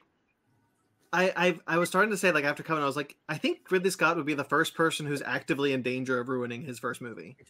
No, I think Alien's still really, really good. It's no, just, I know, but if, like, like if like future generations would be like, oh yeah, let's watch C- Prometheus, Covenant, Oh, whatever yeah. the next one would be, Alien, and it's lump like, it oh, together. Yeah, I see what you mean. Yeah, yeah. Um, no, man, he had. It, it is funny that some of the ideas he's always had some ideas that that have been here for forty years, but then some they're like, yo, what if I did something really stupid though? Uh, but this just being a bunch of cool space people, like they're just they're they're they're blue collar and then they they find something and it kills them. Like it's very it's it's pretty simple. You know, it's it's just a slasher movie in space. It's really good. Performances are great. Their quarantine procedures are all in check. Um, I wanted to bring up something that I totally forgot. Um, one of the things I really love in, in sci-fi, especially sci-fi with things that have been around for so long, is retro future. Yes. Um, we saw it in Blade Runner 2049 that it was it, it doesn't feel like our future. It feels like the future for Blade Runner. I really wish Ridley Scott had done the same for Prometheus and Alien Covenant. Uh, especially Prometheus is very far advanced from where we see. I've I've heard all the like things that it could be like they're they're blue blue blue collars, so they don't have all the cool stuff. Um, but I would have liked to have seen what he would d- have done with some more retro future look to the movies. Yeah, I I get that. Um I think that the the movies would just have to be pretty different, Sure. honestly, because he because of the way he relies on doing certain things with technology to tell the story. Um it, and I- that's and that's not a necessarily bad thing, but it is what it is. I also I have to imagine that like the Nostromo from 1979 is would not what the Nostromo would look like if it was Prometheus is like nine- you know what I mean like it wouldn't look the same if it was made today. Like pro- like the ship designs of all of the the recent movies don't look like Nostromo. You know what I mean? Yeah. Like Nostromo's like an old piece of shit, and all those movies are like new hotness prequel stuff. Uh, so I think I think yeah I they're like they would have to be almost different movies. I think I think the design aesthetics are just so different. Well, true. Uh, they but have a you're, different- but you're you're you're right with what you brought up. You know, like the, the logic the logic explaining you Yeah. do is that well they're blue collar a towing thing, and yeah. so they have an older model lower class stuff. Um, so it's not something that weighs on me. It's just I would have liked No, to have seen it more. Of course. Anyway, uh, what what can we really talk about Alien though? it's just good performance. Like again, it's it's it, like, watching it again. Like compared to the last movies we watched, it's very simple. Like it's just a bunch of cool people just like dealing with it with with with a monster. Uh, they got a great cat. Um, like they're all like the personalities aren't like super distinct, but they're all just like regular people, you know. It is really interesting to go from two ships where like it's just common practice to have a synthetic operating things while you sleep to there's a synthetic secretly on the ship Yeah, he's a sleep, sleeping like one he's of a you. sleeping agent. Yeah, yeah, sleeper agent. I like Us. uh, Ian Holm, right? Ash. Yeah, Uh, Yeah. the this movie again, we watched it. We watched like a nice Blu-ray on our on, the, on our big TV here. This movie still looks really good. Mhm. Um, all- like obviously it's all practical stuff. Um, it looks this, the ship design is so good, and th- it's specifically at the end, like when she's walking through the hallways and she's got the flamethrower and the blue lights and the red lights. Like this movie looks so good, even still today. Uh, Ridley Scott's always had an eye for filmmaking. Like uh, he, like you said, he's a great storyteller. He's a great visual storyteller. Yeah. Um, remember the s- the the, the, the alien taking a nap? How cute is that? When he's in the car, when he's in the When he's just in a little cubby. I, I forgot. I forgot that scene was in the movie. Nothing's cuter than seeing a little alien his arm fall because he's sleeping. Oh, I forgot. Made me laugh. and he's like, Little- oh, there's a person here. yeah. Yeah, I, I bet you never ever see that any other time in, in any of the Alien films. It's like right here, he's just a little sleeping. they're boy. so mobile, but because it's just a dude in the suit, he just looks like he's taking a nap, and I love it. It's so cute. Um, the the the designs of H.R. Geiger cannot be uh topped. They're, they're, he- the the movie is the movie's great. Like I mean, you know what can we say really? But the movie's incredible. Yeah. Um, the movie is good. I love Alien. The first Alien movie is really good, but after watching Prometheus and then Covenant and then Alien, I'm like, hold up a minute. But it's not Right. fair. Yeah. It's not fair because I- I- Alien it's- came out. I know it's 40 not. years I ago. know. I know it's not fair. I know it is not fair. But frickin' Ridley Scott would decide to go back and do stuff that came out before I think he's 1979. just. I think he's just echoing what you guys said. That it's Yeah. just it, it's not an it's not an easy watch to watch all three in that order. No, no, it's just, it's just, yeah, yeah. It- Ben, what were I you will gonna not. I will not lie. As the movie came, as the movie continued on, I'm like, okay, cool. I forgot. Mostly, mo- the more the times where I wanted to say, "Hold up a minute," were in the very beginning when they find the ship and the engineer who you can. d- He's like you guys said earlier. He s- looks like he has dead eyes. He looks like an elephant man. It's like now that is a freaky alien with a chest burster. We never saw that. How did that? If you make these two films, Prometheus and Alien Covenant, it's like, oh yeah, this is what happens before my 1979 film that I made X amount of years ago then try to do better to mesh them. George Lucas did it with Star Wars. He made those things mesh Well, very we're trying. well. Well, we're trying. Well, Eh, um, not but we're- Mm-hmm. good. Better than this. That- you know better what? than I'll this. give it that. I'll give it that. I'll- I, I will give it that. Like it, At, least, it makes sense. it makes okay. sense. Sure. Um, Might not This be does not make told sense. well, but it makes sense. Like Both my big things- question. Shade Does- three okay, thousand. so it's been a long time since I last saw Alien, and I remember that they had to do uh, the whole reason why they went is like, oh, they heard a, stri- d- a distress signal. I was like, oh, is that is the distress signal they heard something from the Covenant? Because and I'm like, oh wait, no, that's a engineer ship from Prome- from like Prometheus and the other one. What the hell happened to the Covenant? Well, that's the thing about. I mean, that, in Alien, like he, uh, Ridley Scott did not know about the Covenant. You know, that was something that came out many, many years later. Mm-hmm. And so the idea was always supposed to be that there's this cargo hold. We were never supposed to learn more about the the, the engineers. I never, never wanted to. the space jockey. It's again, it's always these things of answering questions that like I, I don't need the answers. You know, like like sometimes I just need to know. Hey, is a crazy monster in space. Like he's an alien. It's it's an alien. I, I, don't mean, I need to know. definitely had like a bunch of alien films, and I went, "There's another alien species out there that's like big and weird." No, sure. No, sure. Yeah, But, but like- that's all I needed to know. But like, if if I if I ju- if I have Alien and I'm like, cool, I can I have my answers, and then I get Prometheus. I'd rather just have Alien Right. because now I have the answers and they suck. I Um, rather yeah, I'm the same way. I rather just have alien. This is just a creepy alien species that is like scary and it will hunt your ass down and kill you. real quickly, Ben, uh, the big chap once again says, uh, "Last Jedi," probably talking about something when we were talking about Star Wars about how it doesn't doesn't click. Uh, we're all Oh, Last man. Jedi stands though, so we're so you're probably barking up the wrong tree there. Oh, you are Mid- definitely midichlorians. barking up the wrong, you are definitely barking up the wrong. Uh, but he tree. does bring up in the next in the next th- with, um, about midi chlorians. Yeah. Um, but we're here to talk about aliens, so Oh yeah, Oh um, yeah, chestburster chestburster scene is It's still great. really, really good. There's great tension in this movie, great horror, the way this film is shot. Uh, just the I talked about how Alien Covenant's pacing works for me really well. Alien is paced very well, also. It's a Oh, yeah. slower film, but it's meant to be. Um, and of course, Ripley is one of the greatest heroines of all time. Yeah. Again, again, I, I will say like coming to this and and just thinking about the alien franchise, like Advent is the one thing I walk away like, yo, this actually answered a question I've had for a long time. How did the corporation know about this thing? yeah. If, Yeah. if it's like they haven't experienced it yet, yeah, yeah. They Yeah, have yeah. they have knowledge now. Yeah. So you guys were mentioning earlier that Ridley Scott hates the stuff with the Queen, right? well, it's just he- it's it's it's yeah, it's part of the It franchise wasn't that what- they can make. It wasn't what he was going to do with a sequel or a prequel. Okay. No, because when you said that, because I have the, I, ha- I think I had the 2003 director's cut version, the DVD, and when you turn that thing on, there's a thing that says like face hugger, s- uh, chest burster, warrior, and then queen. Oh, that's the but that's the that someone that's made that. probably Someone made someone- that DVD menu. Yeah. Ridley Scott did not program that DVD menu. Yeah. Yeah. Um. That that's I, that's on all the uh. The, we have the same edition. okay. That's on all the same. All four of those old Okay. films. Yeah, we have like a quadrilogy thing. Yeah, Um. I'm excited to get to the next ones. I am too because uh spoilers. Aliens is my favorite. Like that's the direction that like I think Alien is awesome. And there's very much the people of like, oh, do you like this movie or this movie better? Uh, I think both are great. I think Aliens is is, is so much more fun. I can't wait to I- watch, watch yeah. Aliens. I agree. I think Aliens is the better movie.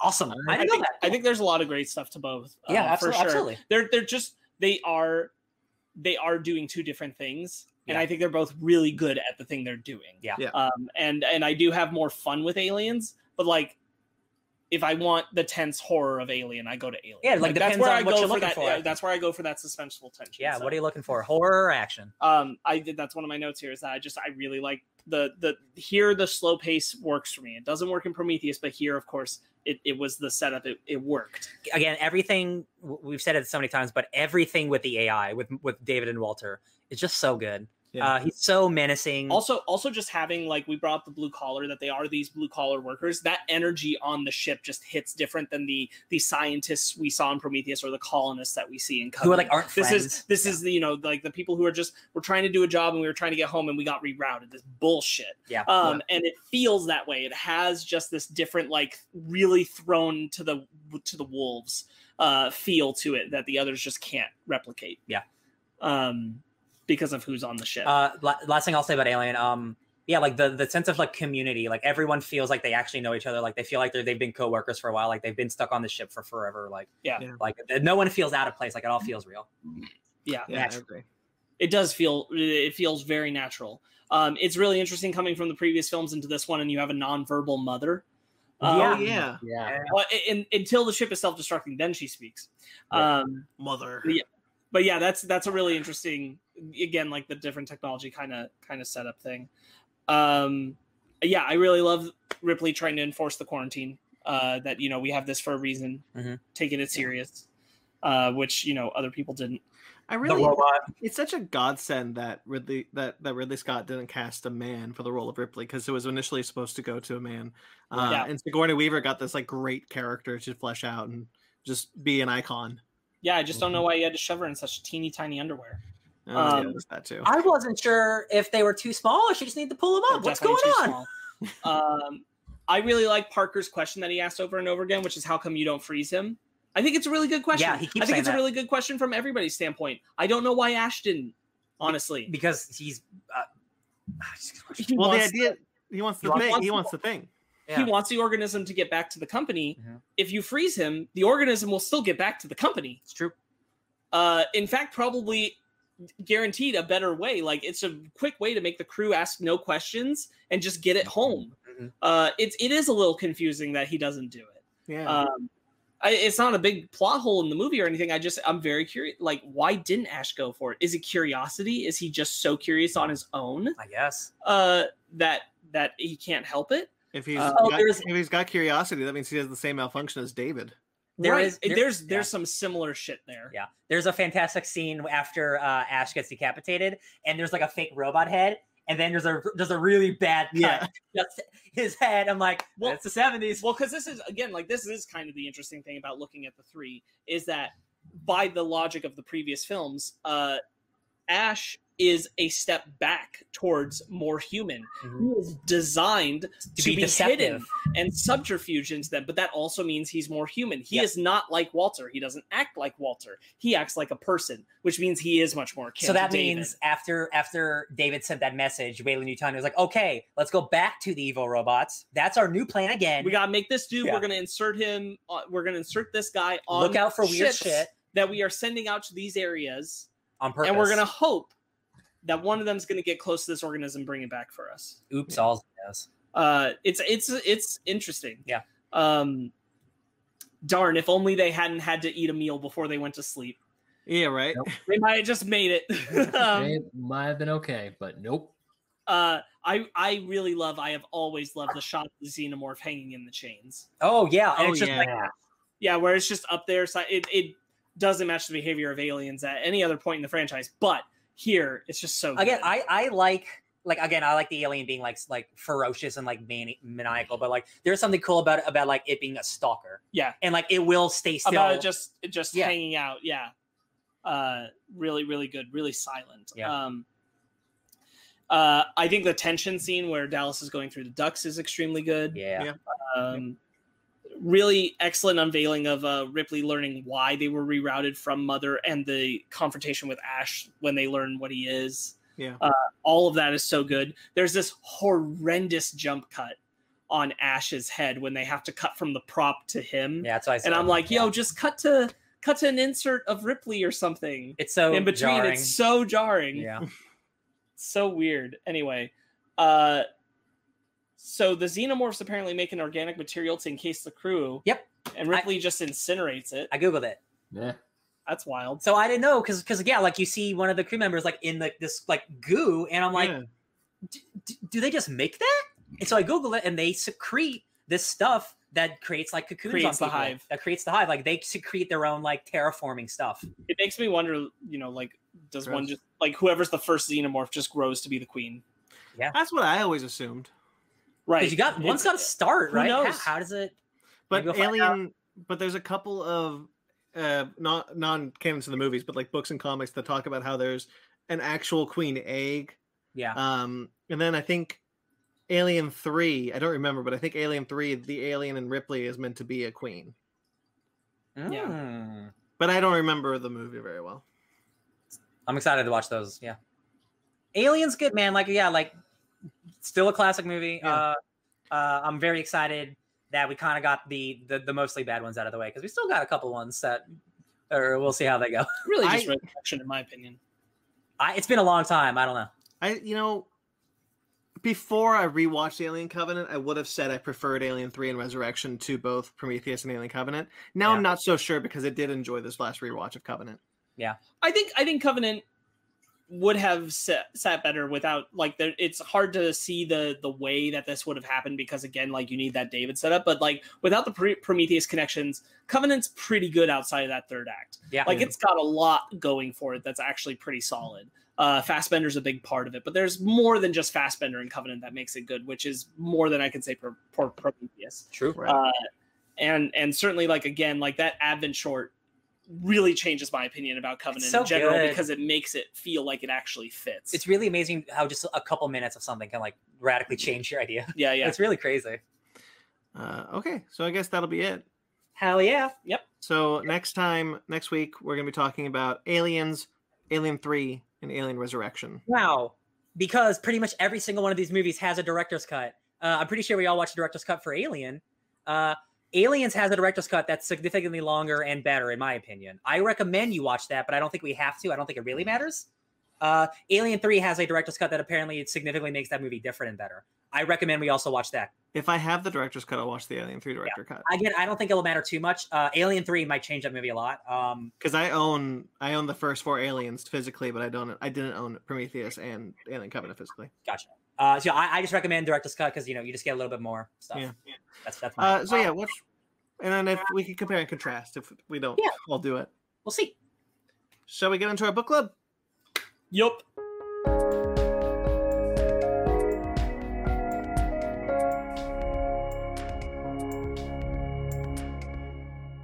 Godzilla says drugs are the real monster. Uh, yes, we are talking about uh, the first MonsterVerse prequel comic book, Godzilla Awakening, uh, written by Max Borenstain and Greg Borenstein, the writers of the first film, the 2014 film, and with art by Eric Battle, Yvel Guichet, and Alan Qua, and Lee Lo- Lowridge. Lowridge. Yeah. So, what do we think about this guy? um my favorite thing about this one is that what what i don't like about godzilla 2014 would never like one of the things that i don't like about godzilla 2014 one of the things that always sits kind of weird with me is that it erases godzilla's connection to the n- nuclear bomb um which has never happened before that was the first time that was done uh and i like that this kind of reinserts that there was a kaiju cost Mhm. connected to that uh Mhm. incident I, I really appreciate that. I think that this does a really good job of creating something where, oh no, that had that did take a toll. That was responsible for a lot of what's going on with uh the Mutos Yeah. at this point. And I think that's pretty good. this introduces another uh, Godzilla uh, ancient rival, the Shinimura. Yeah, yeah. I thought it was pretty cool. Godzilla Um, got around in those primordial times. A lot Oh, of yeah, ancient rivals. Titans Oh, be yeah. Titan. And Oh man, I love that one uh panel of him like two thousand years ago where he looks just like an island and then he moves. yeah. I think that's Um, great. My favorite panel is the one where he's in the ball and you see like time moving around him. Oh, I took a picture of that. It's That's a beautiful. great one. Yeah, Yeah. yeah. Yeah. Yeah, I like that uh, panel a lot. Yeah, it's right there actually. Yeah. yeah. Uh, I I love the art in this. Um, I I like this book. I like this book a lot. Um, I I didn't really gravitate towards any of the characters except Serizawa. Um, His Also- gran- his grandpa. his grandparents, sorry, his grandfather. Yeah. Um, I also, Also, thought it was Dr. just- Sarasawa. Yeah. Uh, he's he's 112. Um, I also thought it was just a little too short for me to really connect to anything, but I really like all the the kaiju stuff, and I all I just wish all of this was in the movie. That's my Mm. big takeaway is that I wish all the stuff that's about Godzilla in the past was just in the movies because I feel like this would make me enjoy those movies a little bit more. I think the thing about the comics was that, and I think King of the Monsters went away from this, but 2014, the idea was that his connection to primordial times was supposed to be implied, and the comics were going to explore explore that era because we were go, we were going forward. But I think Yeah, that's all vers- I think King of the Monsters and Kong even were just like, nah, we're gonna do it. Yeah, we're just gonna do it.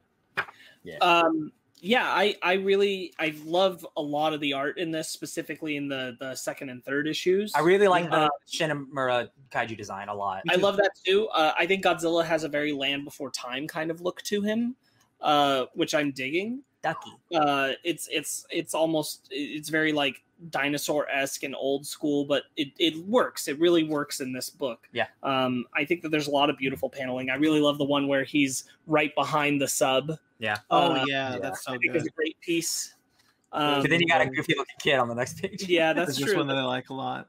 Yeah, yeah. yeah. that's really cool. And the, yeah, the kaiju's look extraordinary. Oh yeah. but yeah Um, I, I love uh like giving importance and weight to the watch uh that sarazawa carries from his grandpa and like what that whole Mm. story is connected to Mhm. and it being related to the bombs going off and that being related to the titans emerging i think all of that is a really nice story and it, it does expand the world of the film in a strong way which you know if i'm going to have a comic connected to these things i want it to do that i Yeah. want it to enrich it rather than just feel like a side thing that doesn't actually contribute anything 100%. Mm-hmm. and this does feel like it actually meaningfully expands the world. Like, we read Godzilla uh, Aftershock um, right right around the time King of the Monsters came out, which was the tie-in comic for that, and it it Felt felt bad, more right? like that. Yes, Okay. it felt more like just that kind of side thing that doesn't really contribute anything. It's just kind of there to be a Mm-hmm. cash grab with the film. This actually feels like it expands the history of the film universe in a way I can enjoy. Ah. Oh yeah, look, yeah. Yeah, that's the I love that's it. the panel. Yeah, Yeah. yeah. Re- reread because I read this book years ago, what before Godzilla, came, before the film was released, and rereading it now, watch, re- looking at this, it kind of, it, it gave me a little bit of vibes like, um, like seeing Sarazawa's grandfather live with Godzilla for years, kind of like Half Century War. You know, he's not trying to kill Godzilla the whole time. Yeah. He's still following after the bomb drops in, Hiro- in Hiroshima. He still follows Godzilla and he sees what happens af- in the aftermath. So him trying to like look at like study in and get a- some some sort of connection with him. Like he's trying to find Shimura. He's also looking at Godzilla. It was it's a really good take, and I really like this because it's like yeah, that's right. Because when you see the movie, it's you do kind of want like what happened back in the 40s, back in the war, Well, I really instead of just here in 2016 when the movie came out.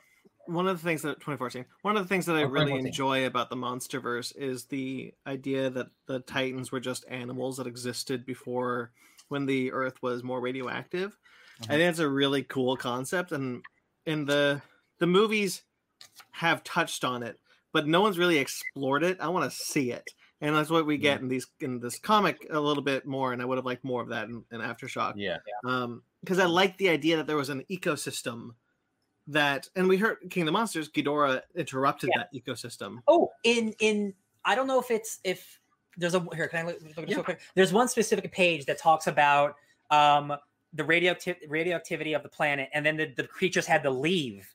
Now, is this implying that the creatures left Earth, or is it only talking about that they went to the planet's core? It was Because the planet's this mo- It looks like this is like a Ghidorah leaving the Earth to go to another place. That's what I was looking at from this page. You feel well me? i think i think you can so that so that's meant to be an asteroid but i also think you could probably Oh. infer that that's that's um that that could be Ghidorah. Gotcha. In the Okay. context of King of the Monsters, maybe you could just be like, Well, yeah, and because then I don't Ghidorah. I don't know what that's supposed to be. Godzilla? No, I don't know. Oh, okay, I, I just misread that page then. Okay. yeah, because it's yeah, they all like, go to like the, the tunnels underneath the earth and stuff. yeah, and then the Shinimura is is dormant, and Godzilla just takes a nap. Word, word, word. yeah i think that there's there's some great pages in here where it does the like one incident a year thing Yeah, I love the uh, time, the from time jump stuff. 1946 to 1950 where they're just constantly showing up right after godzilla's chased the thing off I wish a Yeah. movie would just do this. and like, just sarazawa well aware of like godzilla's reality while the others aren't yet and they haven't embraced it Yeah. um it's it does have this nice v- energy of like who who's aware that titans are real and who isn't so Yeah. far at this time I think what I really just want is, I think I really just want a Godzilla half century war movie. I really just want like a time period going through the time periods of Godzilla because I really like this stuff. Like, because it's like yeah, like for him, like five years to Godzilla is like a blink. Like he's been around forever, right? That's Yeah. nothing. But for a human, that's like that's part of your life. I you would want really like to see. Um, this is really selfish and could it could potentially be stupid, but I would really like to see a Godzilla movie start in primordial times. We see these creatures and Like what Power was their Rangers. natural ha- their, what was their natural habitat. Sure. Mm. I will honestly. I think we're getting some of that in Kong versus Godzilla because we see Kong fight some other monsters and stuff. Well, yeah, but that's on Skull Island. That's true, but it is still maybe in the before times, the long, Maybe. long ago. But I, I agree. I would like to see. Yo, what did Pangea look like? What I are didn't those even think monsters about at? that. That would be really interesting if this movie had uh, flashback stuff to like before and Kong and Godzilla's race's history. I feel like the thing is that like I have a hard time believing that Kong's species existed before Godzilla went in the earth. I know that's the implication that's supposed to exist, but I- like I, I agree with Because you, but I he's an think ape. that's yeah, the yeah, yeah, implication. like yeah, yeah. they're the same. Like yeah, They would be the but Kong is Kong the Kong we follow is significantly younger than Godzilla. Because Godzilla's been around for thousands of years, whereas Kong has been around for maybe hundreds. No, yeah, yeah, for sure. I'm just I just mean his species. I have a hard time believing in their existence before the asteroid. Sure. Because they're not Um, Uh, radiation driven. watch th- Beings. guys. Just watch that Kong. Obviously, is the last of his kind because some Godzilla creature came and killed all of his Kongs. And And killed we all- know who killed his family. The The skull. skull crawlers. Oh, it was only skull crawlers. It was Yeah. only them. Oh, Yeah. I was hoping like Destroyer or something could come and like I destroyed you. That's his catchphrase, right? I'll destroy you. Yeah, I've seen Godzilla just, just destroy. Yeah, us. you're right. Yeah. Um. Yeah. I. I. I would really like to see because, like, I've always wanted to see more than one Godzilla, and you could. You could just be like, "There's multiple. Ver- there's multiple Godzillas," because we know uh, that he's not. He's the last of his kind, but he's not. He was never the only of his kind. Like I wouldn't, e, I wouldn't hate if they pulled a '98 Godzilla. We're like, oh, that's the mommy Godzilla. The daddy died. Uh oh.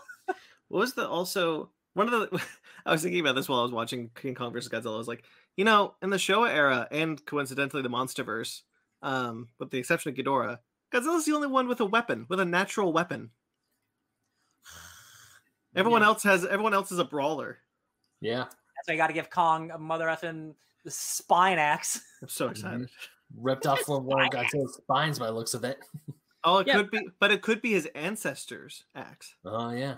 Uh, this is this is very much the kind of like tie-in film comic I like, Yeah. where it's just it just feels like it really is telling you a little bit more than what the film can or did. Yeah. Uh, and this is more like when we talk about like that Black Widow comic we read. When we talk about an MCU tie-in comic, this is the kind of thing I want. The kind of thing that really makes me feel like, oh, I now have some knowledge I can keep in my back pocket for this Yeah, yeah, movie yeah. that means something. Yeah. Yeah.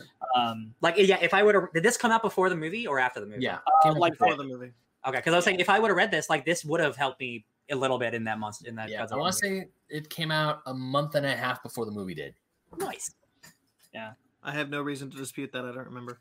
Uh, yeah, they, Yeah. they tend to. Uh, Aftershock at least came out like one week, I think, before the King of the Monsters, and we know these next ones are coming out like the week that the movie comes out. Oh, The are there Bay. more?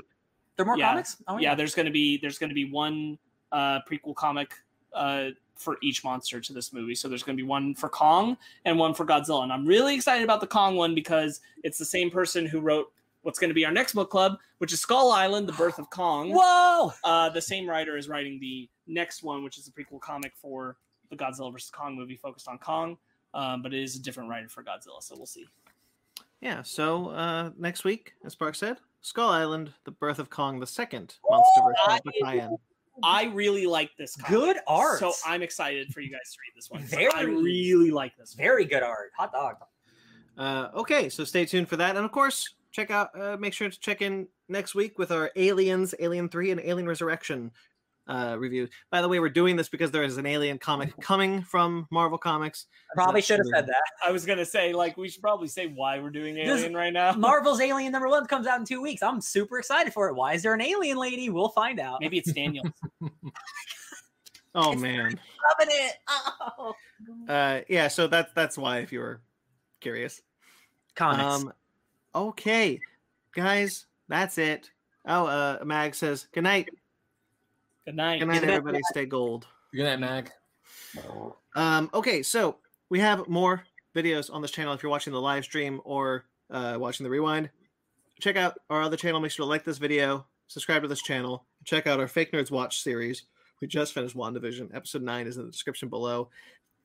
Falcon and the Winter Soldier's coming, people. Guys, the big three. Watch out. The big three. Um, Listen, real quick. I don't usually watch clips for things. I could not watch that clip after I heard what it was about. It's hilarious. I've watched it multiple times. I think that show looks like a winner. It looks like a winner. I'm Yeah. ready. um, Basement Arcade, our other our video game centric show, uh, Basement Arcade Pause Menu, our other video game centric show, um, and of course we have the Fake Nerd Book Club, where we are currently going through Little Char and the Gang, uh, which is a webtoon comic. Um, new episode of that coming eventually. Um, yeah, guys, looks like the pandemic's winding down, but you can still buy some masks if you want. We still have our Crafted by Z masks. Uh, you can find those in the description below. Uh, support us. Hey, why not? Of course, our Why- Patreon only one, two, only two and a half weeks to get this Patreon exclusive shirt, and then it's gone forever. Is this the same one or a new one? Well, it's the same one because it's quarterly. So next That's right. month, April 1st, there's a new shirt going up there. Yeah. Joke's on you. New shirt. So and then and so that, that's what we're doing. Exclusive shirts on our Patreon. There are three tiers on, ta- on Patreon, guys. You want to support us? Uh, we love to have the support. We love the support of you, just guys, just watching it. But if you want to support us financially, we got a Patreon. Uh, we also have our T Public, where you can buy this cool shirt. I'd rather be a fake nerd than a true fan. Or you can buy other awesome shirts: Basement Arcade, Fake Nerds Watch, Miscellaneous, Suburban Proctologist too. Like you want a shirt about that? Mhm. Um, all that and the links links in the description below, or you can go to our website at www.fakenerdpodcast.com. Again, links below. Thank you to everyone who listens and watches. We greatly appreciate all of your support. Um, thank you to Jeremy Vellucci, who does our theme music. You can find him at Jeremy Vellucci Keyboards. You can find his podcast, Suburban Proctologist, which he's been posting about. Yeah. uh we he just we we just compiled uh, all of the voices uh for the next episode so that's all done oh my god. he's just finishing up final touches so there should be a new episode very soon I I don't remember Marathon. getting an invite. I marathon that show like when I first met you, like years ago. And now I'm getting new episodes. It's like I've lived long enough to have my own dream of of like old man Ryan listening to his something. It's all I love it. I'm glad he's doing stuff. Jeremy, you're cool. I love you. Um, you can find that podcast on iTunes, of course, or facebook.com slash suburban proctologist official or Instagram at subproc podcast. Thank you to Mike Patola. Mike, we love you. We want to get you on soon. I gotta text him.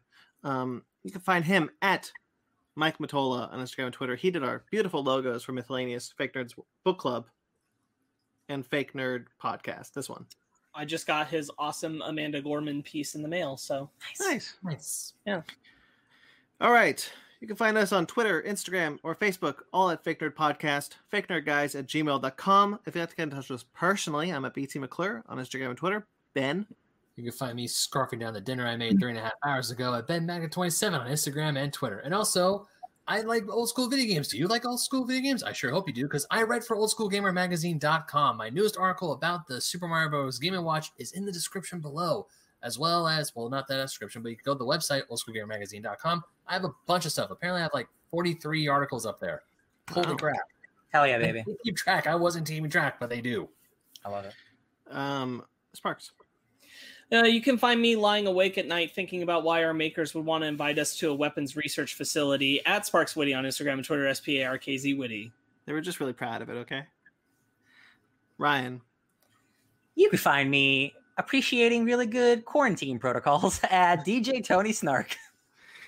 subscribe to us on iTunes, Stitcher, Google Play, TuneIn, Spotify, iHeartRadio, Amazon Music and Podcasts, and Pandora. Rate and review wherever you get us. Like this video, subscribe to this channel. Until next time, yeah, next time, stay fake.